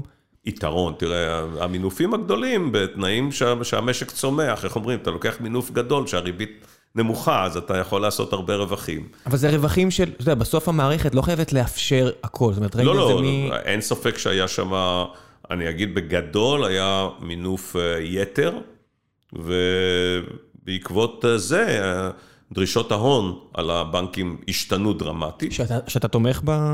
בהחלט, אני חושב שגידול הגידול בדרישות ההון, יש ויכוח האם ה... עברו מסדר גודל של דרישות הון של מה שקוראים 8-9 אחוזים, מה שהיו לפני המשבר, ל-14, 15, 16 ויותר, יש כאלה שטוענים שצריכים להיות עוד יותר, יש ויכוח. מה אתה חושב? אני חושב שסך הכל, הניט... אנחנו גם רואים את למי זה עכשיו. שלא מבין, יחס הלימות, בסוף כמה שקלים הבנק יכול להדפיס על כל שקל שיש לו, לא להדפיס, אבל להלוות על כל החוצה. אה, הון שיש לו, כמה הוא יכול לתת הלוואות. כן. זה המינוף של הבנק. אני אגיד, בגדול עברו לסדרי הגודל של 15, 16, 17, וגם לפי רמות הסיכון. ואתם עושים stress test כל הזמן כדי לראות? עושים stress testing, ויש רמות סיכון, ויש מה שנקרא באזל 2, באזל 3. מה שאנחנו רואים היום בדיעבד, שהנה יש לך משבר ענק. הקוביד. כל הבנקים בעולם, כולל הבנקים בישראל, עברו לרמות המינופים החדשים של באזל 3, ואין לך נפילה של בנקים. אתה מרגיש שאתה מבין מה קורה? אני מסתכל מהצד, אני אומר, מישהו יודע להסביר לי מה בדיוק, זאת אומרת, אני, אני אומר שאלות הכי טריוויאליות, מדינה שיש לה חוב כמו החוב הלאומי האמריקאי, כן, אבל זה- העלות של מימון החוב הזה... בריבית היא- נמוכה כל כך. זה לא רק ריבית נמוכה, זה ריבית נמוכה מהאינפלציה. זה בעצם ריבית שלילית. כלומר, אנחנו נמצאים בעולם שונה ממה שהיינו לפני 2008. בעולם שבו מה שכלכלנים קוראים הריבית הריאלית, שזה הריבית הנומינלית פחות האינפלציה, או האינפלציה הצפויה, לטווחים ארוכים, עשר שנים. אז אם אתה לוקח למשל היום את ה... אפילו הריביות בארצות הברית, נגיד זה 1.7, עם אינפלציה צפויה של 1.8. זה אומר שהריבית הריאלית היא אפס. עכשיו, כשאתה נמצא בעולם של ריבית ריאלית אפס, והצמיחה הריאלית היא חיובית, אפילו נמוכה. אפילו נמוכה. scale to infinity זה נקרא בעסק שלי. אני מדבר על הצמיחה של המשק כולו, זאת אומרת, גם יש גידול אוכלוסייה, והמשק צומח יותר מגידול האוכלוסייה. גידול האוכלוסייה בארצות הברית הוא 0.7, אצלנו כמעט 2 אחוז. אבל המשק שלנו בתנאים נורמליים צומח מעל גידול האוכלוסייה. בעולם הזה, כשהריביות הן סביב האפס, החוב הממשלתי הוא זניח? הוא לא, הוא לא זניח. לא, לא, לא, אני לא אומר שהוא לא זניח. אין איום מיידי. מה זה אומר, מה זה מיידי ב- ב- מיידי בז'רגון זה שלך? שכל עוד החוב הזה לא רץ למעלה בממדים, אה, אסטרו, בממדים אקספוננציאליים, אלא הוא נעצר, הוא נעצר בסביבות אפילו ה-100% של התל"ג, או 120% של התל"ג. שזה מה שיש תלוי עכשיו. אצל בישראל. לא, אני מסתכל על ארה"ב עם ה-26 טריליון שלהם, זה בערך כן, התל"ג. אז, כן, אבל אה, אם אתה לוקח, זה בין 110% של כן, התל"ג. יש מדינות כמו יפן שזה 250 ו-220 כן, אבל אחוז. זה לא בדיוק, יש להם גם נכסים נזילים אחרים. אתה מנקה את זה, הם, הם גם בסביבות המאה ומשהו. מה שקרה ביוון, זה שזה רץ קדימה, לא עצר. ולא רצה לעצור. עכשיו זה עצר. אז כל עוד שאתה מביא את זה לעצירה, וכל עוד שאתה נמצא בעולם של ריביות מאוד נמוכות, אז העלות השנתית על התקציב היא מאוד מאוד נמוכה. עדיין נשאר לך מספיק כסף להזרים לשירותים ציבוריים ול... ברור, אבל ברור. זה מה שרציתי לשאול. ברור, כשאתה. נמצא בבנק המרכזי ויש לידך אישיות גדולה כמו סטן פישר, שהוא באמת מהבולטים בתחומו בעולם, כן. ואתם בסוף אחראים על הצד של להזרים כסף לתוך הכלכלה. הרי כשאני מסתכל על משברים אחורה, כולל המשבר הגדול למשל בגרמניה, אתה רואה, אוקיי, אז הדפיסו כסף, זה טוב, אבל אם לקחו את הכסף הזה כדי לממן אנשים ששובתים בחבל ארואר, כי הם נלחמים בצרפת עכשיו, ובעצם רק שורפים כסף, ליטרלי לא, אבל זה, שורפים, זה צ- צריך... מה לה- עושים עם הכסף? צריך אומרת- להבין אה, את השינוי הדרמטי שקרה אחרי מלחמת העולם, זאת אומרת, אחרי מלחמת העולם ה- שנייה. הראשונה והשנייה. בעצם נוצר בו מצב שבכל המדינות המפותחות אסור לבנק המרכזי לתת הלוואה ישירה לממשלה. והבנק המרכזי יש לו שני יעדים, שהם חו- הם זה משלימים בב- אחד במנדט. שלו, כן. במנדט שלו. אחד, זה לשמור על יציבות מחירים, ואז הוא מתרגם את זה ל-2% אינפלציה. כל הבנקים המרכזיים היום בעולם המפותח כמעט מתרגמים את המושג שני יציבות מחירים ל-2% אינפלציה. והדבר השני, אנחנו צריכים לתמוך במשק כדי שהוא יצא ממשברים, ואם הוא נמצא בפעילות יתר, כדי שהוא לא יהיה בפעילות יתר.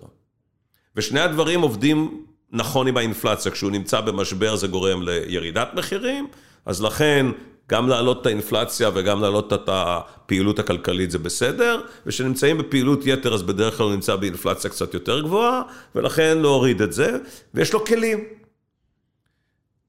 ועד המשבר של ברננקי חשבו שהכלי היחיד זה ריבית. אולי התערבות בשער חליפין. לבנקים כאלה לא חכמים במיוחד. מה זאת אומרת התערבות בשער חליפין? איך בנק יכול להתערב בשער חליפין? מה שקורה בארץ, עם לקנות מטח וכאלה? כל הבנקים יכולים לעשות את זה. מצטער, דקה, דקה, דקה. בחקיקה של כל הבנקים, יש להם כלים, וזה כתוב. זה המנדט. בחוק, מותר לך לקנות ולמכור כל נכס נזיל בשוק. הבנתי. כמעט כל הבנקים המרכזיים, לא, כמעט כל הבנקים המרכזיים מותר להם. כדי להשיג את המטרות. שציינת לפני כן. שציינתי. עכשיו, אם הנגיד, אם הנגיד, אם הנגיד והמשנה לנגיד והוועדה המוניטרית הם עצמאים, מה זה עצמאים? זה שארדואן לא יכול לפטר אותם. מה שקורה.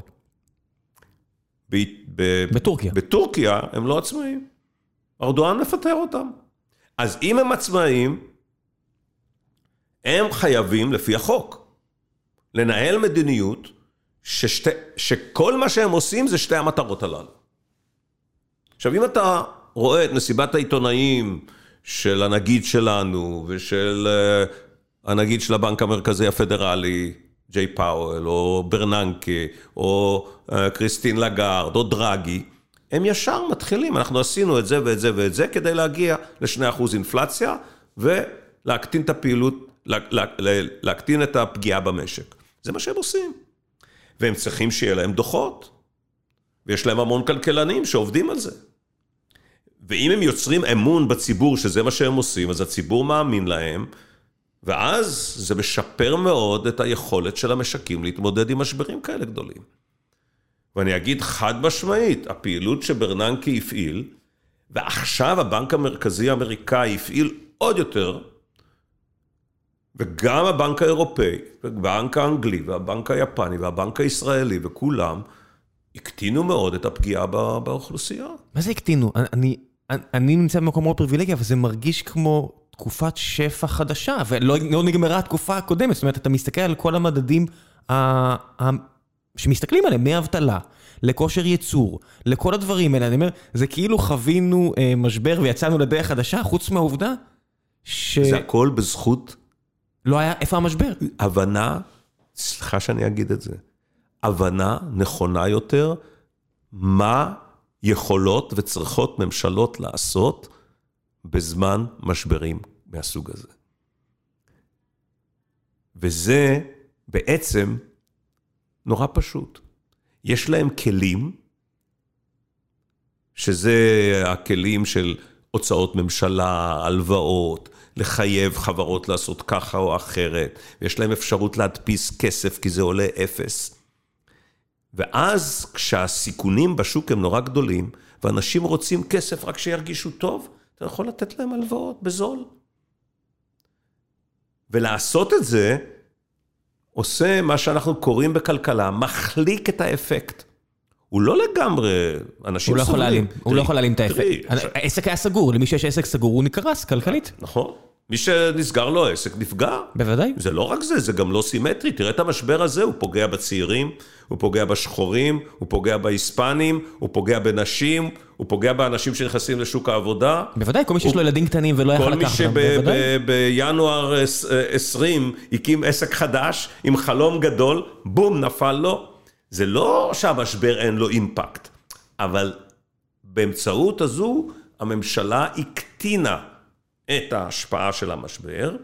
הדבר השני שהממשלה יכולה לעשות, זה להאיץ את המשק לצאת מהמשבר.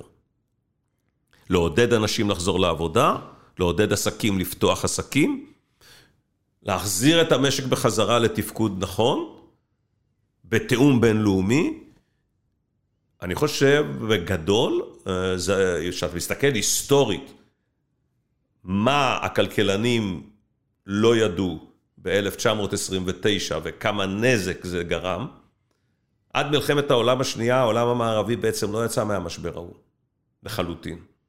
עשר שנים רעות. וגם אין ספק שעליית הפשיזם והנאציזם הושפעה במידה רבה מזה שלא יצאו.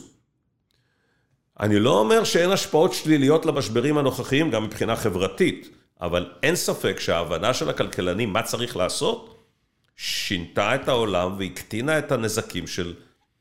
תשמע, ה-COVID-19 זה חתיכת סיפור אה, היסטורי. היסטורי, כן. מדהים. זה הסיפ... אחד, אולי הסיפור הגדול של זמננו. ברע, בטוב של טיפול הכלכלי, ובפנטסטי של מציאת החיסון. שזה הסיפור, לזה אני מתייחס. לתקווה הגדולה למין האנושי, שאם באמת רוצים לפתור בעיה, היא יכולה להיפטר ממש מהר. נכון. אבל רק צריך ממש לרצות. אבל מה שזה גם מראה, שגם המחקר הביולוגי, גם המחקר הרפואי, גם המחקר של פיזיקאים, אבל גם המחקר של כלכלנים. אבל אני אגיד גם מחקר של פסיכולוגים, כי יש כאן גם אירוע פסיכולוגי. ואיך מטפלים באנשים במשבר הוא גם חשוב. לכן אני אומר שאחד הדברים שאני חושב, אנחנו לומדים הכי הרבה מהמשברים האלה, שהידע שיש לנו על ידי חוקרים באקדמיה, שמוצא את ביטויו בתוך מדיניות, יש לו ערך ענק. אני חושב שאחד הכישלונות של ממשלת ישראל במשבר הנוכחי, שלא ניהלו את היום-יום של המשבר בצורה מקצועית, כמו שעשו את זה בטיוואן, בדרום קוריאה ובמקומות אחרים. גם דרך אגב באירופה ובארצות הברית. לא. ניהלו את המשבר בצורה מקצועית. תראה את הסיפור של החיסונים באירופה, זה פשוט קטסטרופה לא נורמלית. של... הסיפור הזה ימשיך. לנו יש עובדים באירופה, אתה יודע, עובדים אמריקאים שלנו כבר ביולי כבר קנו כרטיס טיסה לבוא לפה לעבוד איתנו, העובדים בדנמרק וגרמניה, המדינות שתמיד אני מקנא בהן, לא רואים את הסוף כי זה. בין היתר בגלל שיש לנו מערכת אה, ביטוח רפואי, אני אסתכן ואומר, הטובה בעולם. לארה"ב אין, וגם הם אה, הוכיחו אלא שאפשר... הם, אה, יש ביטוח רפואי, אני אסתכן ואומר, הגרועה בעולם המערבי. והנה, ואתה רואה בשני המקומות, בתוך חודש-חודשיים, כולם מחוסנים. אה, כן, הם באמצעות בתי המרקחת, הם הפעילו את החיסונים שם והם הפיצו אותם, כי הם כן בנו, הם כן התכוננו להפצת החיסונים בשלב מוקדם, זה אפשר להגיד אפילו לזכותו של ממשל טראמפ, מה שלא נהוג להגיד אה, בימים אלו, אבל זה נעשה. החיבור של המילים האלו, כן, לא לא נהוג לא לומר נהוג הרבה. להגיד, אבל הם כן השקיעו בארגון לנושא של אה, חיסון אה, מלא, והצליחו באיחור יחסית למה שעשו בישראל, אבל הצליחו להפעיל את זה. אני רק אגיד שמכל המשברים אתה לומד יותר, ואני חושב שגם למדנו יותר על משבר של אה, אפידמיולוגי כזה, או משבר של מגפה. אני מאמין שאת המגפה הבאה נטפל יותר טוב. תכף עכשיו נעבור לשאלה ושאלות מהקהל, אני רק אגיד לך שהרגע הזה שבו קיבלתי את החיסון, ושכמה מהר, מהרגע שנכנסתי לתור, והכל רץ כל כך מהר, אני לא זוכר מתי כל כך הייתי גאה להיות ישראלי. אני, אני יודע שזה קצת קלישאתי, אבל אני לא זה זוכר אפילו... נכון, זה הופעל יפה, זה באמת שאלה... אני, אני כל כך לא רגיל, הרגילו אותי, אני, אני מצטער לומר את זה, אבל הרגילו אותי לרמה נמוכה יותר של שירות ציבורי, ופתאום שקיבלתי משהו בצורה כן, כל נכון. כך טובה, התמלאתי גאווה ואושר, ואני רק אומר, איזה כוח זה להביא לאזרח שירות טוב, ואיך זה ממלא אותו אצלי במוטיבציה. זה, ל... אצלי זה הביא למשהו אחר, זה להראות שאם עובדים נכון, אנחנו יכולים להיות אה, מאוד אימפריה. טובים. כן. ולצערי הרב, בהרבה מאוד אה, שירותים אנחנו עובדים מאוד לא נכון. בלשון המעטה. ואנחנו צריכים להתמקד באיך לשפר את השירותים הגרועים אצלנו. למשל, תחבורה ציבורית. כן, מאיפה הגעת לכאן? בבוקר היום? הגעתי מהבית באוטו, דווקא זה היה מהר, יחסית. זה, זה כל כך לא מהר בדרך כלל. כן. זאת אומרת, אתה... לא, אני פשוט- גר אה, ב- יחסית קרוב. אבל אתה רואה פשוט את- הבעיות האלה שהן כל כך בולטות, ו... בולטות, אה, זה גם התחבורה הציבורית והרגולציה, וזה אחד הדברים שאני עושה המון, זה דרך אה, מכון אהרון למדיניות כלכלית בבינתחומי, שזה עיסוק מאוד מרכזי שלי, זה לזהות את נקודות החולשה של המשק ולהציע רפורמות שישפרו את מצבנו. אני רוצה לשאול שאלה אחרונה לפני שנגיע למעט שאלות מהקהל. אה, יש איזה כלכלן שאני מאוד נהנה להאזין לו בשם רס רוברטס אה, מאוניברסיטת סטנפורד, הוא עכשיו הצטרף גם למרכז שלם, והוא יותר על הצד, ימין כלכלי מאוד, והוא ממש מחזיק בדעה ו- ו- ומארח הרבה מאוד כלכלנים אחרים על כך שהיה צריך לתת לארגונים כלכל... אה, ארגונים פיננסיים כושלים ב-2008 ליפול. כדי להעביר את המסר, כדי ליישר את העולם. ואני שומע אנשים כמוך שמסבירים בצורה כל כך רהוטה ומעניינת ולוגית למה אסור היה לתת לזה לקרות. אני אומר, האם יש מקום לדעה השנייה? לדעה השנייה תמיד יש מקום. האם אתה uh, צריך uh, להעניש קשה מישהו שלקח סיכוני יתר, כאשר האימפקט שלו על כל הכלכלה הוא ענק שלילי. והאם כל הכלכלה, הרי הנקודה היא, אתה לא מעניש רק אותו. הרי מה שהיה קורה, אני רוצה להעביר את הנקודה, המשק לא יכול לתפקד ללא מערכת פיננסית שמתפקדת טוב. נזילות. משק מודרני, זה, אני מצטט את ברנה, משק מודרני לא יכול לצמוח בלי מערכת פיננסית שמעבירה את כספים מהחוסכים למשקיעים ומאפשרת לאנשים את הנזילות. יש כל כך הרבה מרכיבים. הנזק, כן. שברגע שמערכת בנקאית uh, מתמוטטת, זה נכון שזה גורם להם uh, נזקים, לאלה שלקחו את הסיכונים, אבל זה, יש לזה אימפקט שלילי ענק על המשק. אתה רואה כמה זמן לקח למשקים לצאת מהמשבר של 2008. לדעתי, אנחנו נראה שהיציאה מהמשבר הזה תהיה יותר מהירה מהמשבר של 2008. וכבר במאה ה-19, כלכלנים, אפילו עוד לפני המשבר הגדול, הגיעו למסקנה שזה לא נכון. ובשביל זה הקימו בנקים מרכזיים. הבנק המרכזי האמריקאי קם ב-1913 על מנת למנוע אפקט, מה שאנחנו קוראים לזה, אפקט הדומינו.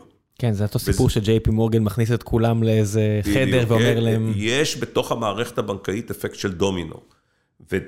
והאפקטים האלה הם ענקיים, בין היתר בגלל שאנחנו לא מבינים איך המערכת הפיננסית מתפקדת. ושאלה באמת באמת אחרונה, שבאמת מעניינת אותי דעתך לפני שנעבור לשלב השאלות מן הקהל, החיבור בין אנשים שנמצאים בבנק המרכזי לבין מקומם בתעשייה. זאת אומרת, אם מסתכלים אחורה בהיסטוריה האמריקאית, היו כל מיני ג'יי פי מורגן ומלון וכל מיני אנשים כאלה שהיו גם קברנטי תעשייה והגיעו לתפקידים האלה. והיום זה פחות בולט, זאת אומרת, יש בה, בטח בארצות הברית, שאנשים שמגיעים לתפקידים האלה, יש להם עבר בוול סטריט אולי, או, או וכאלה, אבל זה הרבה פחות מפעם. האם אתה חושב שזה משהו שטוב שעושים את ההפרדה, או שאתה לא רואה בזה, או שאולי צריך לעשות? תראה, בוא, בוא אני אגיד את הנקודה. אתה צריך בבנק המרכזי אנשים שמבינים במה שנקרא מקרו-כלכלה ומדיניות מוניטרית, שזה הדבר הכי חשוב. וכשאני מדבר על אנשים כאלה, זה, אם אתה רוצה, ג'נט ילן, אה, בן ברננקי, אבל גם שיודעים איך עושים פוליסי, שיש להם ניסיון בפוליסי, וגם בדברים מהסוג הזה. או לגארד ודברים מהסוג הזה, אבל יש חשיבות גם שיבינו את המערכת הפיננסית. ולכן אה, אנשים שיש להם את הרקע המקרו-מוניטרי, אבל נגיד שעבדו תקופה מסוימת באיזשהו מקום... דני צידון כזה, מי שהיה גם בבנק וגם צידון, פרופסור? כן, דני צידון. דני צידון אה, כדוגמה הוא מאוד מתאים לנושא הזה, כי אתה צריך להבין את המערכות הפיננסיות. אני אגיד, אנחנו ככלכלנים לא לחלוטין מבינים את המערכות הפיננסיות. מה זה אומר? זה אומר שהמערכות הפיננסיות שעובדות ביום-יום, אנחנו לא יודעים בקלות לזהות נקודות כשל שלהם וממה זה נובע. אני אגיד, עד היום אנחנו לא לחלוטין מבינים את המשבר של 2008. לא לחלוטין מבינים מאיפה זה נוצר. יש את הסאב פריים, אבל איך זה קרה ש... כל כך הרבה הלוואות, כל כך הרבה בנקים נפגעו, כל כך הרבה... אתה רחוק מתאוות הבצע, אתה מבין? זה הבעיה. אתה באקדמיה, אתה, אתה עסוק במחקרים ורחוק מה... לא, אבל אני אגיד, אנשים שחוקרים את זה, אני מדבר על החוקרים, כן. אני מדבר עכשיו על המחקר, האם אנחנו יודעים בדיוק להבין למה, אה, מה קרה שם ב-AIG? מאיפה זה בא? האם אנחנו יודעים למה נפל שוק הריפו? האם אנחנו... ואתה יודעים... מומחה לריפו עוד. אני מומחה לריפו, כן? ואני לא בטוח שאנחנו לחלוטין מבינים את זה, ואני אגיד יותר מזה, יש המון תופעות פיננסיות שחוקרים אותן ולא לחלוטין מבינים אותן, ואני אגיד נקודה מרכזית, המודלים שלנו ככלכלנים מאוד מבוססים על ההנחה שהשחקנים הראשיים, יש להם המון מידע, והם רציונליים, סימטרי. והם uh, חוקרים, אבל כנראה שישנה מה שנקרא התנהלות שהיא הרבה יותר, uh, uh, הייתי קורא לה מבוססת על מה שהיום קוראים כלכלה התנהגותית. גם של המומחים. והחיבור בין זה ובין יציבות פיננסית, אני לא בטוח שאנחנו עד הסוף מבינים אותו. אני מקווה שלא נקבל uh, לקח נוסף לזה בעתיד, אני, בעתיד הקרוב, אבל כנראה שכן. אני אגיד ככה, שאני חושב שאנחנו לא מבינים אותו מספיק, ואני אתן סתם אולי כדוגמה. Uh, יש מה שנקרא ה-assets, הנכסים של הבנקים המרכזיים. לפני משבר 2008, הפד היה לו 800 מיליארד. הוא גמר את ה-quantitative easing עם 4.5 מיליארד. טריליון. טריליון, 4.5 טריליון, והתחיל לרדת. פתאום התחילו רעשים בשוק הפיננסי, הוא הפסיק. נבהל. והתחיל לעשות כל מיני פעולות. הוא קפץ עכשיו לשבעה ומשהו טריליון. אתה חושב שישנה תיאוריה כלכלית שאומרת מה צריך להיות היקף הנכסים של בנקים מרכזיים? בטח לא בטריליוני דולרים.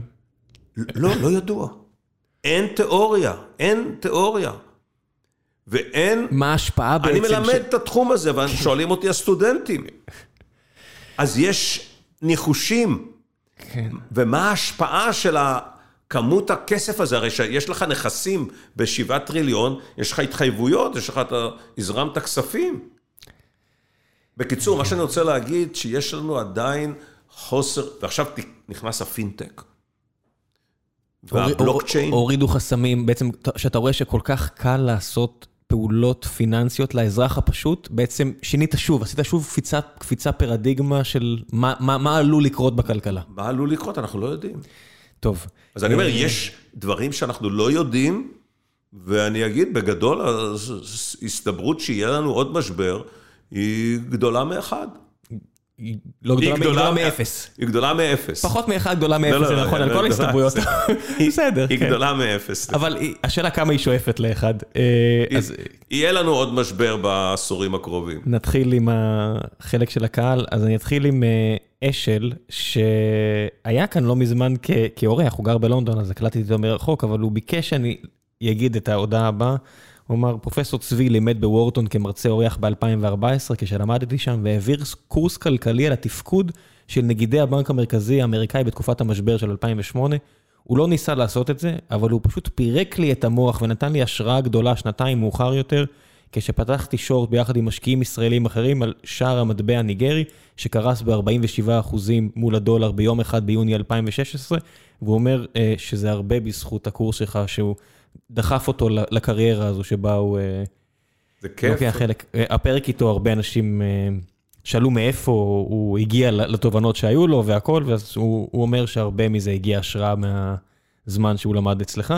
אז הנה, הבטחתי לך שיש פה, זה רק אחד מני כמה ששלחו לי הודעות כאלה, אבל לאשל גפן הבטחתי. אז בואו נעשה עוד שאל, שאלות מהקהל. גלעד סיוון שואל, איזו מדיניות כלכלית מדינת או ממשלת ישראל צריכה לנקוט ביציאה ממשבר הקורונה, והאם זה מה שבאמת קרה? תראה, המדיניות הכלכלית של היציאה עדיין לא גובשה, לחלוטין לפי מיטב ידיעתי, ואני בקשר חזק עם הממשלה. בתהליך היציאה יש אה, שני מרכיבים, אה, או הייתי קורא כמה מרכיבים מרכזיים. אחד, זה קודם כל להחזיר את התמריץ לתעסוקה. זאת אומרת, כל העולם של החל"ת, צריכים לחזור בחזרה ל... תמריצים לאנשים להגיע לתעסוקה איכותית. זה אמור להסתיים ביוני, לעניות דעתי. זה רק החל"ת אה, עד יוני, אבל הקטע הוא עכשיו, אנשים צריכים להכין את עצמם, אנשים שלא עובדים, צריכים להכין את הכלים שלהם לשוק העבודה שהולך לקרות ב, ב, ביציאה, וזה דורש מנגנון שלם. אני קורא לזה, מה שחסר בישראל, להבדיל מהעולם, אין משרד תעסוקה, אין מערכת של הכוון תעסוקתי. ושל אה, אבחון תעסוקתי, מסודר כן. לכל האנשים. היה תוכנית וויסקונסין וכל מיני כאלה, וזה היה כל כך טיפה בים ולא לא שם. תוכנית וויסקונסין וזה, זה טופל באוכלוסיות שהן בהבטחת הכנסה. כן, זה טיפה בים. זה אוכלוסייה, זה לא רק טיפה בים, זו אוכלוסייה הכי קשה. אנחנו מדברים על אוכלוסייה גדולה. שצריכה לשנות קריירה. שצריכה להתאים קריירה. ובכלל שאין מערכת של הכשרות מקצועיות ותיאום של הכשרות עם הדרישות של המעסיקים. ולמעשה יש לנו עולם שלם של אנשים שלא מתחילים את הקריירה המקצועית שלהם דרך אקדמיה עם תעסוקה מובטחת, אלא עולים לעולם שבו הם צריכים לעשות דברים אחרים. נגיד, מישהו שמפעיל את כל מערכות המחשבים שלכם, האם יש לו הכשרה מתאימה? דעתי היא שאנשים פשוט רוכשים את ההכשרה הזו היום לבד. הרבה... זה לא ככה עובד בעולם, כי יש הרבה דברים, לבד אתה לא לומד... זה לא scale. זה לא, זה לא scale, אתה לא לומד אנגלית, אתה לא לומד מה זה מערכות דיגיטליות, אתה לא כן. לא לומד, אתה לא מקבל מה שנקרא השכלה רחבה בתחום הזה, וזה אחד מנקודות החולשה הקשות ביותר של ישראל לעומת העולם. וגם תחשוב איזה נקודת פתיחה נוכחית יש לנו, ש... יש פה עכשיו את גוגל, פייסבוק ואמזון שרוצות להרחיב את מרכזי הפיתוח שלהם לתחום השבבים שחוזר, וזה תחום שברגע ששוק, שמשתקע במדינה הוא להמון שנים, כי אני יודע כי מי שהיה שם לא שמח משם, ואין מספיק מהנדסי חשמל. אין אז, מספיק. אז זה כבר בצד של האקדמיה, כן. אבל אין הנדסאי חשמל. ואין טכנאי חשמל. אבל זה הכל מתחיל עוד מלמטה. אני אומר, זה הכל אבל... מתחיל מהגן ומעלה. אז תראה, קודם כל אנחנו במדינה שבה אנשים שלומדים STEM, מה שנקרא סטם, זה כל המקצועות כן. האלה, אחוז גבוה יחסית. אבל אחת הבעיות, מה שאין לנו בכלל, זה אין לנו מערכת תשתית של הכשרה טובה לכל ה... מה שהייתי קורא לזה, לתשתית, למעטפת של ההייטק. ולכן אין אצלנו הרבה חברות מלאות, יש לנו הרבה חברות פיתוח. Full stack, מה שקוראים בוואלי היום. Full stack. בין היתר, לדבר אנגלית כמו שצריך. כדי להיות customer support. אי אפשר בלי כלום. בלי אנגלית אי אפשר כלום. זה לא... אז למה לא מלמדים אנגלית כמו שצריך? הרבה לפני חשבון ומתמטיקה, שנורא קשה ללמד, ובאמת קשה. שפה, בסופו של דבר, ללמד זה הרבה יותר קל טכנית. אז אני חושב שאנחנו צריכים להכניס בהוראה הרבה יותר אנגלית מדוברת בתיכונים, הרבה יותר אנגלית מדוברת בהכשרות המקצועיות. אני חושב, ולכן אתה... תוכנית ה-MA בכלכלה התנהגותית ובכלכלה פיננסית בבינתחומי, היא באנגלית. נכון. סלע, או אני לא יודע איך לבצע את השם הפרטי, אבל סלע שואל, אה, האם יש סיכוי שאני... אני רק הייתי רוצה להוסיף, כן. לקטע הזה של היציאה, צריך להיות גם הנושא של השקעה בתשתיות וביקושים במשק. מה שביידן עושה עכשיו גם. מה שביידן עושה, בישראל יש חוסר ענק בתשתיות. הרבה יותר מאשר בארצות הברית. אם אנחנו לוקחים את ההון בתשתיות בארצות הברית לנפש, הוא ב-30 אחוז יותר גבוה מאשר בישראל. איפה אתה מרגיש את זה הכי הרבה כבישים? הכי הרבה זה מערכת תחבורה ציבורית. אבל אה, נת"צים, תחבורה ציבורית, אה, כבישים זה כבר חלק אחד, אבל כל הנושא של תחבורה ציבורית הוא החלק הכי דרמטי, כן. אבל גם בנושא של כיתות וגם תקשורת. בנושא של בתי חולים, בנושא של תקשורת. בהמון דברים אנחנו נמצאים בפיגור ענק. אה, יש גידול מסוים בשנה האחרונה, אנחנו צריכים להגדיל את זה בעוד 30-40 אחוז בשנים הקרובות. אז אה, סלע שואל, האם יש סיכוי שהאמריקאים שוחקים את ערך הדולר ויוצרים אינפלציה בכוונה כדי לשחוק את החוב שלהם? זה קונספירציה מוחלטת. לא, אמרתי. הבנק המרכזי, יש לו יעד של יציבות מחירים. היעד של יציבות מחירים נקרא 2% אינפלציה. וחשוב מאוד מבחינת המדיניות שהציבור והשוק ההון, כשהוא עושה החלטות ארוכות טווח, ייקח אותם על הבסיס שיש 2% אינפלציה. כדי להיות 2% אינפלציה, אם הייתה לך תקופה ארוכה של האינפלציה פחות מ-2%, רצוי שיהיה לך תקופה מקבילה של האינפלציה יותר. מעל ל-2%. וזה מרכיב מרכזי של מה שהבנק המרכזי קורא יציבות מחירים, וכדי לעשות את זה, הוא ימשיך לעשות quantitative easing ויחזיק ריבית ארוכה, תקופה מאוד ארוכה, למרות שהאינפלציה כבר מתקרבת לכיוון ה-2%. יש סיכוי שמתישהו ישנו את תמהיל האינפלציה? זאת אומרת, מה בעצם נחשב, הרי אינפלציה מודדת מוצרים כאלה ואחרים, אבל למשל לא מודדת אה, דיור בהרבה אספקטים. לא, אה, דיור נכנס דרך אה, שכר דירה. כן, אבל לא אה, מחיר של נכסים, לא, לא מחיר הדירה שיכול להאמיר, ואתה לא תרגיש את זה ב... מחיר הדירה משתרשר דרך השכר דירה. כי אתה מניח ש-70 אחוז בדרך כלל, או 60 כן. ומשהו אחוזים הם בעלי דירות, כל השאר הם משכירים. תראה, מדידת האינפלציה היא די מקובלת, מה שנקרא מדד המחירים לצרכן. אתה מרגיש בנוח שם. כן, נותן איזשהו אפיון של האינפלציה, וזה גם מהווה בנצ'מארק מאוד מאוד חשוב לשוק ההון, כי הוא נותן איזושהי הערכה כללית על סך הכל גידול המחירים והפעילות העסקית. אני חושב שזה מה שהאמריקאים עושים, זה נכון ככה לעשות. בין היתר יש בזה החלשת המטבע, כן. כן, אה, זה, זה פחות טוב לנו. אה, עומרי שואל, אה, עומרי טנקמן שואל, האם יש פוליטיקאי בישראל שהרשים אותך, שעוסק ברצינות בנושאים כלכליים ופחות בהפרחת סיסמאות? אז הוא לא מבקש שתלכלך על, או, או תגרור לבוץ אנשים, שזה בדרך כלל אנשים לא יסכימו, אבל אם יש מישהו שכן הרשים אותך ואתה כן נהנה לשמוע, לקרוא, לדבר, לדבר איתו על הנושאים האלו. תראה, אני, אנחנו, אני, אני לא רוצה להיכנס כאן עכשיו לתת ציונים לפוליטיקאים, זה נושא כן, רגיש אה, בוודאי. באופן כללי, אני רק אגיד בצורה כללית, לצערי הרב, אה, הידע הכלכלי של אה, הרבה מאוד מהפוליטיקאים הוא לא גבוה, וזה בסדר. מה שלא בסדר, זה שחלקם בתקופה האחרונה פחות מקשיבים לאנשי המקצוע. ואני אגיד את הדבר הבא, הייתה תקופה ארוכה מאוד, שבה גם ראש הממשלה וראשי הממשלה, אה, כן, בשנים... הוא כל כך הרבה שנים בתפקיד שכבר אומרים רק ראש הממשלה. לא, לא, אבל ראשי כן. הממשלה הקשיבו לאנשי המקצוע והקשיבו לניתוחים הכלכליים שנעשים במשרד האוצר, באגף תקציבים, בחשב הכללי, בבנק ישראל ובאקדמיה, וניהלו מדיניות, אני קורא לה מדיניות מאוד אחראית, ונתנו ונתנו, וזה אחד היתרונות הגדולים שלנו במשבר הזה, נתנו יציבות של המשק הישראלי להיות מה שאני קורא רזיליאנט או יציב כנגד זעזועים. ואני אגיד את הנקודה הזו, מערכת פיננסית יציבה, למרות כל הדברים, בנה בנק ישראל ומערכות ואחרים, המפקחים האחרים, מערכת פיננסית יציבה זה מאוד חשוב. התמודדות עם משבר זה מאוד חזק. שתיים, אה, הורדנו את החוב תוצר, ערב המשבר הגענו ל-60 אחוז, אה, התחלנו אמנם טיפ-טיפה לעלות, אבל לא חרגנו. וזה היה קריטי, אפשר לנו להגדיל את הוצאות הממשלה תוך כדי המשבר. אם אנחנו היינו בחובות של 100 אחוז עם אה, ריביות הרבה יותר גבוהות, לא יכולנו לעשות את מה שעשינו היו קשורות מאחורי הגב. כן. ויש לנו יתרון מאוד גדול למשק, שיש לנו עודף במאזן התשלומים. זה יתרון ליציבות, זה לא כך יתרון לצמיחה. כי יש לנו בעיה קשה שבה הייצוא ממשיך לגדול יותר מהר מהיבוא. אה, הייצוא של ההייטק הוא המוביל, הייצוא הקונבנציונלי די יורד. אה, חלקו היחסי יורד, לא, לא גם אבסולוטית הוא יורד אבסולוטית, כן, הוא יורד אבסולוטית, יש יציאה של עובדים, יש אה, ירידה מאוד גדולה בתעסוקה בענפי התעשייה.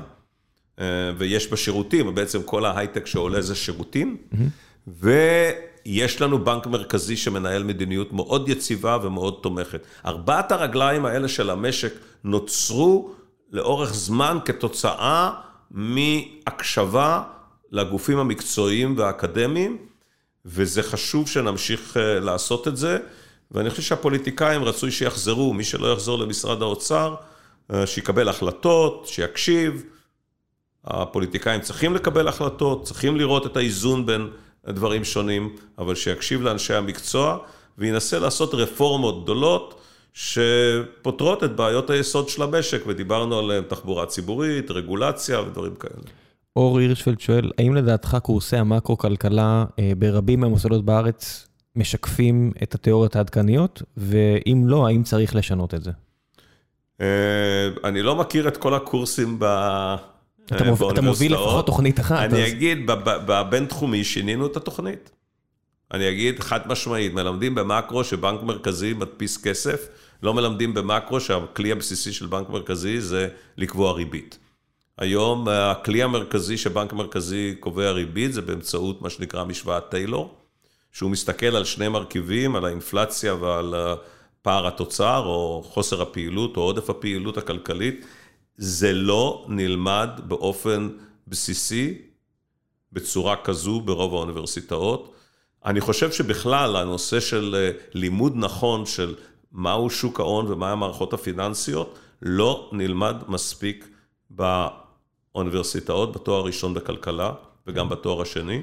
אני גם אגיד שלא מונגש מספיק לציבור הרחב, שגם... הוא גם uh, חינוך פיננסי לא מונגש מספיק לציבור הרחב, ואני גאה להיות יועץ uh, לפרויקט של בנק הפועלים על, uh, uh, בנושא הזה. אני חושב שנגישות uh, פיננסית זה דבר קריטי במשק.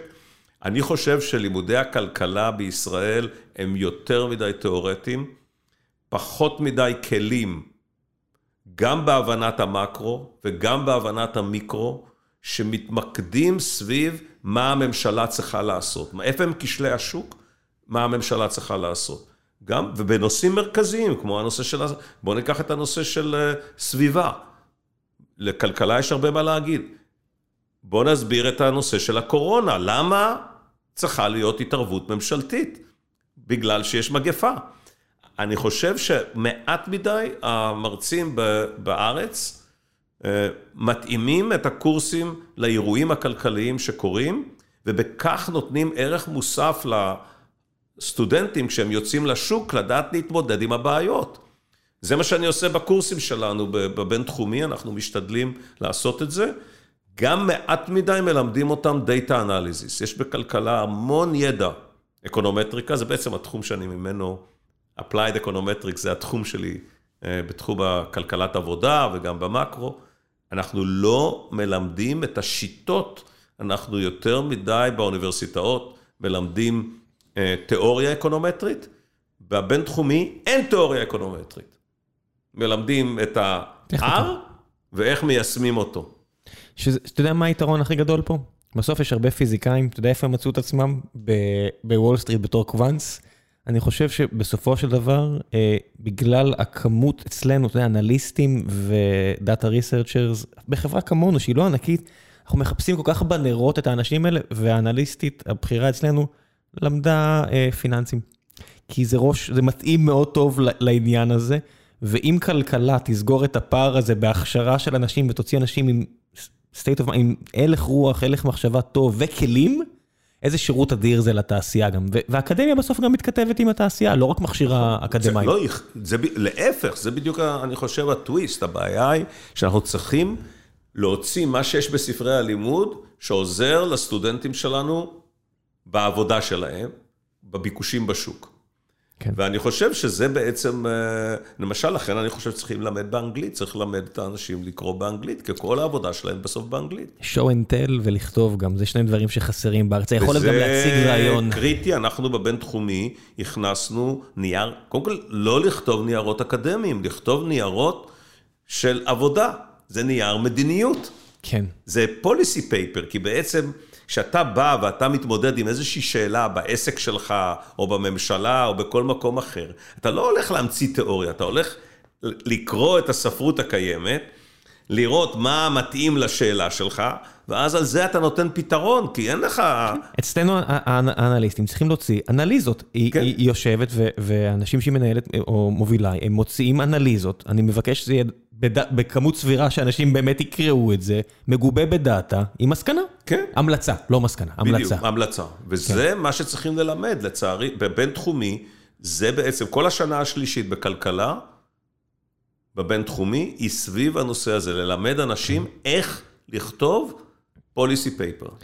שאלה אחרונה שגם תתחבר לחלק האחרון, שזה המלצות. יובל אה, אהובי או אחובי שואל, מה הספר האהוב עליך לאחרונה, ואיזה ספר עורר בך השראה? שאלה טובה. קודם כל, בגלל שאני מנסה גם לחקור ועושה דברים אחרים, אז אני פחות קורא מה שנקרא פרוזה או... אה, ספרות עיונית יותר. אה, ספרות, אני קורא הרבה ספרות אה, היסטורית. אז בהיסטוריה, יש ספר שאני חושב שהוא פנטסטי וכדאי לקרוא אותו, זה נקרא The Lord Jews. זה ספר של פרופסור משה רוסמן. על היהודים בפולין בין ה-1680 ל-1700, איך הם ניהלו אה, אחוזות של משפחות אצולה. לדעתי זה סיפור אה, סופר מעניין, אני מאוד מוצא חן בעיניו, ובהקשר הזה אני חושב שהספר של אה, יוכי ברנדיס על הפרדס של עקיבא, אני חושב שהספרות מהסוג הזה שמשלבת רומן שיש בו סיפור עם אה, תעודה היסטורית. אה, מאוד מאוד מוצא חן בעיניי, עם אינטרפטציה ספרותית כן, מסוימת. מלחמה ושלום היה ספר לא רע, ובסוף... אה, מלחמה ושלום, כן. זה בסוף גם ספר היסטוריה. זה גם אה, בסופו, נכון. זה לא לגמרי מדויק, אבל מי שרוצה ללמוד על המלחמות הנפוליוניות ומה הוא עשה שם ואיך הוא שם את הבני דודים המטומטמים שלו בחצי האי נכון, איברי, נכון. זה יופי של... לא אז אני אגיד, אז. ספרות מהסוג הזה, יהיה ספרות שאני מאוד אוהב. ודרך אגב, גם כשאני עם אשתי מחפש שעה בנטפליקס, אני מנסה להתמקד על אה, סדרות טובות שמשלבות אה, ג- סיפור עם אה, גם היסטוריה. אני מאוד אוהב. המלצתי פה כמה פעמים על סדרה שעסקה בחייו של טרוצקי, ואורח שאני מאוד מאוד אוהב, שהיה פה כבר פעמיים, יגאל אבירנט, אה, כותב בתקופה האחרונה על כמה הסדרה הזו לא מדויקת ונוראית, אז אני אני קצת מתקן המלצת עבר, אולי אני, אני, אני קורא עכשיו את מה שהוא כותב, אני אומר, כן. אוקיי, לא, לא כל סדרה היסטורית מאוד מדויקת, אבל יכול להיות שזאתי ממש לא מדויקת. אני אגיד את זה בצורה מאוד ברורה. הרי בהיסטוריה, מה שאנחנו, אנחנו יודעים חלק מהדברים. ברור שהדברים לא לחלוטין מדויקים, כי במיוחד כשעושים סדרה, אז מכניסים אה, דו-שיח בין המלך והמלכה, וכל מיני דו-שיח שאין עליהם שום עובדות. כן. אז אני חושב שברגע שהתאריכים והשמות הם נכונים, והאירועים המרכזיים הם נכונים, הסדרה נותנת איזושהי אינטרפטציה. כן, בסוף יש גם אנושית. ענייני, אה, זאת אומרת, אורן נהרי היה פה אה, בפרק שעבר, והוא אמר שהוא ראה איזושהי אה, סדרה היסטורית, ומשהו על אה, שרלוק הולמס, והוא אומר, קצת מוזר שהילדים הם אסייתים, שחורים וכאלה, שבבירור הילדים בר- ברחוב בייקר לא היו שחורים ואסייתים, נכון. כי כך הדבר, אבל אבל... אני ראיתי סדרה מאוד יפה בספרדית על איזבל, זה נקרא, נקראת איזבל, על המלכה. על המלכה. וזו סדרה מאוד יפה, שוב, אני לא יודע את הדיטלס, אבל האירועים ההיסטוריים המרכזיים, המלחמות, האנשים, השמות, ואחד הדברים שהכי אהבתי שם, זה ש- דווקא האספקט של ההיסטוריה שקשורה ליהודים. אחד, שהם אה, גירשו את היהודים, בין היתר בגלל שהאצולה המקומית לחצה עליהם. וזה חוזר לבעיה שהיהודים תמיד היו בקונפליקט עם האצולה המקומית. שתיים, כן, כלכלה והיסטוריה שלובים כן. אחד בשני כל הזמן. והדבר השני, שהרופא שלה החליט לעזוב ולא להישאר, ואחר כך מתו לה כל הילדים, לא? כל הילדים. כן, זה היה, זה היה מאוד נפוץ. אנחנו לא מעריכים דיו כמה המתנה הזו של המדע לכך שתמותת ילדים זה, זה כל כך טרגדיה היום, כי זה אה, נורא. נדיר. כי זה אז- נדיר כל כך, המחלקה של... אתה רוצה לשמוע סיפור מעניין? אני אשמח. למעשה, במאמר שלי על היהודים, אחד הדברים הכי דרמטיים זה גידול האוכלוסייה היהודית בפולין ליטא, שהוא מ-1500 עד, עד העת החדשה היה בערך 1.4, אה, כשזה היה בעצם איזו מכפלה של 5 על הגידול של האוכלוסייה הכללית. ובמחקר ניסינו לבחון ממה זה נובע. הרי זה יכול לבוא או מילודה יותר גדולה, או מתמותה יותר קטנה, או מהגירה. ואז מתברר שהדבר המרכזי זה תמותת ילדים? תמותת ילדים יותר נמוכה. ועשינו במחקר, יש לנו פרק שלם על שמסביר למה תמותת הילדים היהודים יותר נמוכה מתמותת הילדים האחרים. היגיינה? לא.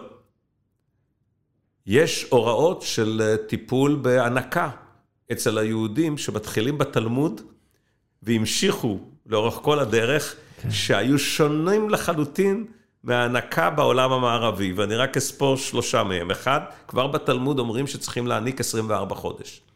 שתיים, והכי חשוב, שבפולין התחילו להעניק מיד אחרי הלידה. שני הדברים האלה, ושלוש, שאם אתה לא יכול להעניק, אתה מחזיק את המניקה אצלך בבית. שלושת הדברים האלה, היום אנחנו יודעים מהמחקר הרפואי המודרני, הם גורמים דומיננטיים בהקטנת תמותה.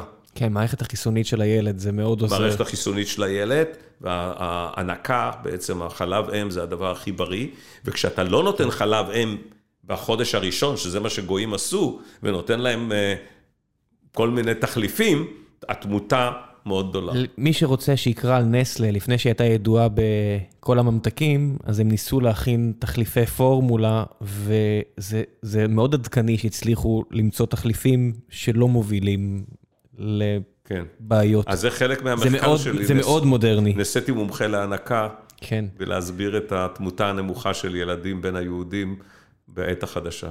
אתה יודע, אתה חושב גם על חוקים שעוד לפני התלמוד, מהתורה, של נטילת ידיים. נכון, תחשוב כמה אנשים פשוט שמרו על חייהם בכך שהם שטפו ידיים לפני שהם אכלו. נכון, נכון. הנטילת ידיים הייתה מהותית, אבל בתמותת תינוק, זה אולי השפיע על התמותה בכלל, כי יש גם הבדל, אבל התמותת תינוקות זה בעיקר ב breast feeding.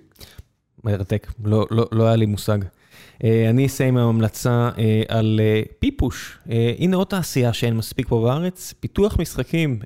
אז היוצר של פיפוש היה פה לפני כשנתיים, והוא סיפר על הפרויקט הזה, והנה הוא סיים, והוא שלח לי שהוא סיים, והמשחק מחכה לכם בחנויות הדיגיטליות. אני אשאיר לכם לינק, כי למה לא? כי ראיתי שזה יצא. וזה מקבל יופי של ביקורות אה, ממש לפני מספר ימים, אז מה אכפת לנו לפרגן ליוצרים ולאנשים שעבדו קשה על דברים כאלו? נשאיר את זה גם ברשימת ההמלצות עם The Lord Jews ויוכי אה, וספרה. תודה רבה רבה, פרופסור. היה לי אה, תענוג גדול, ממש זכות גדולה, ותודה רבה שהגעת ו... תודה רבה. הקדשת לנו כל כך הרבה מהזמן שלך. תודה רבה, ראם. ביי ביי. ביי ביי.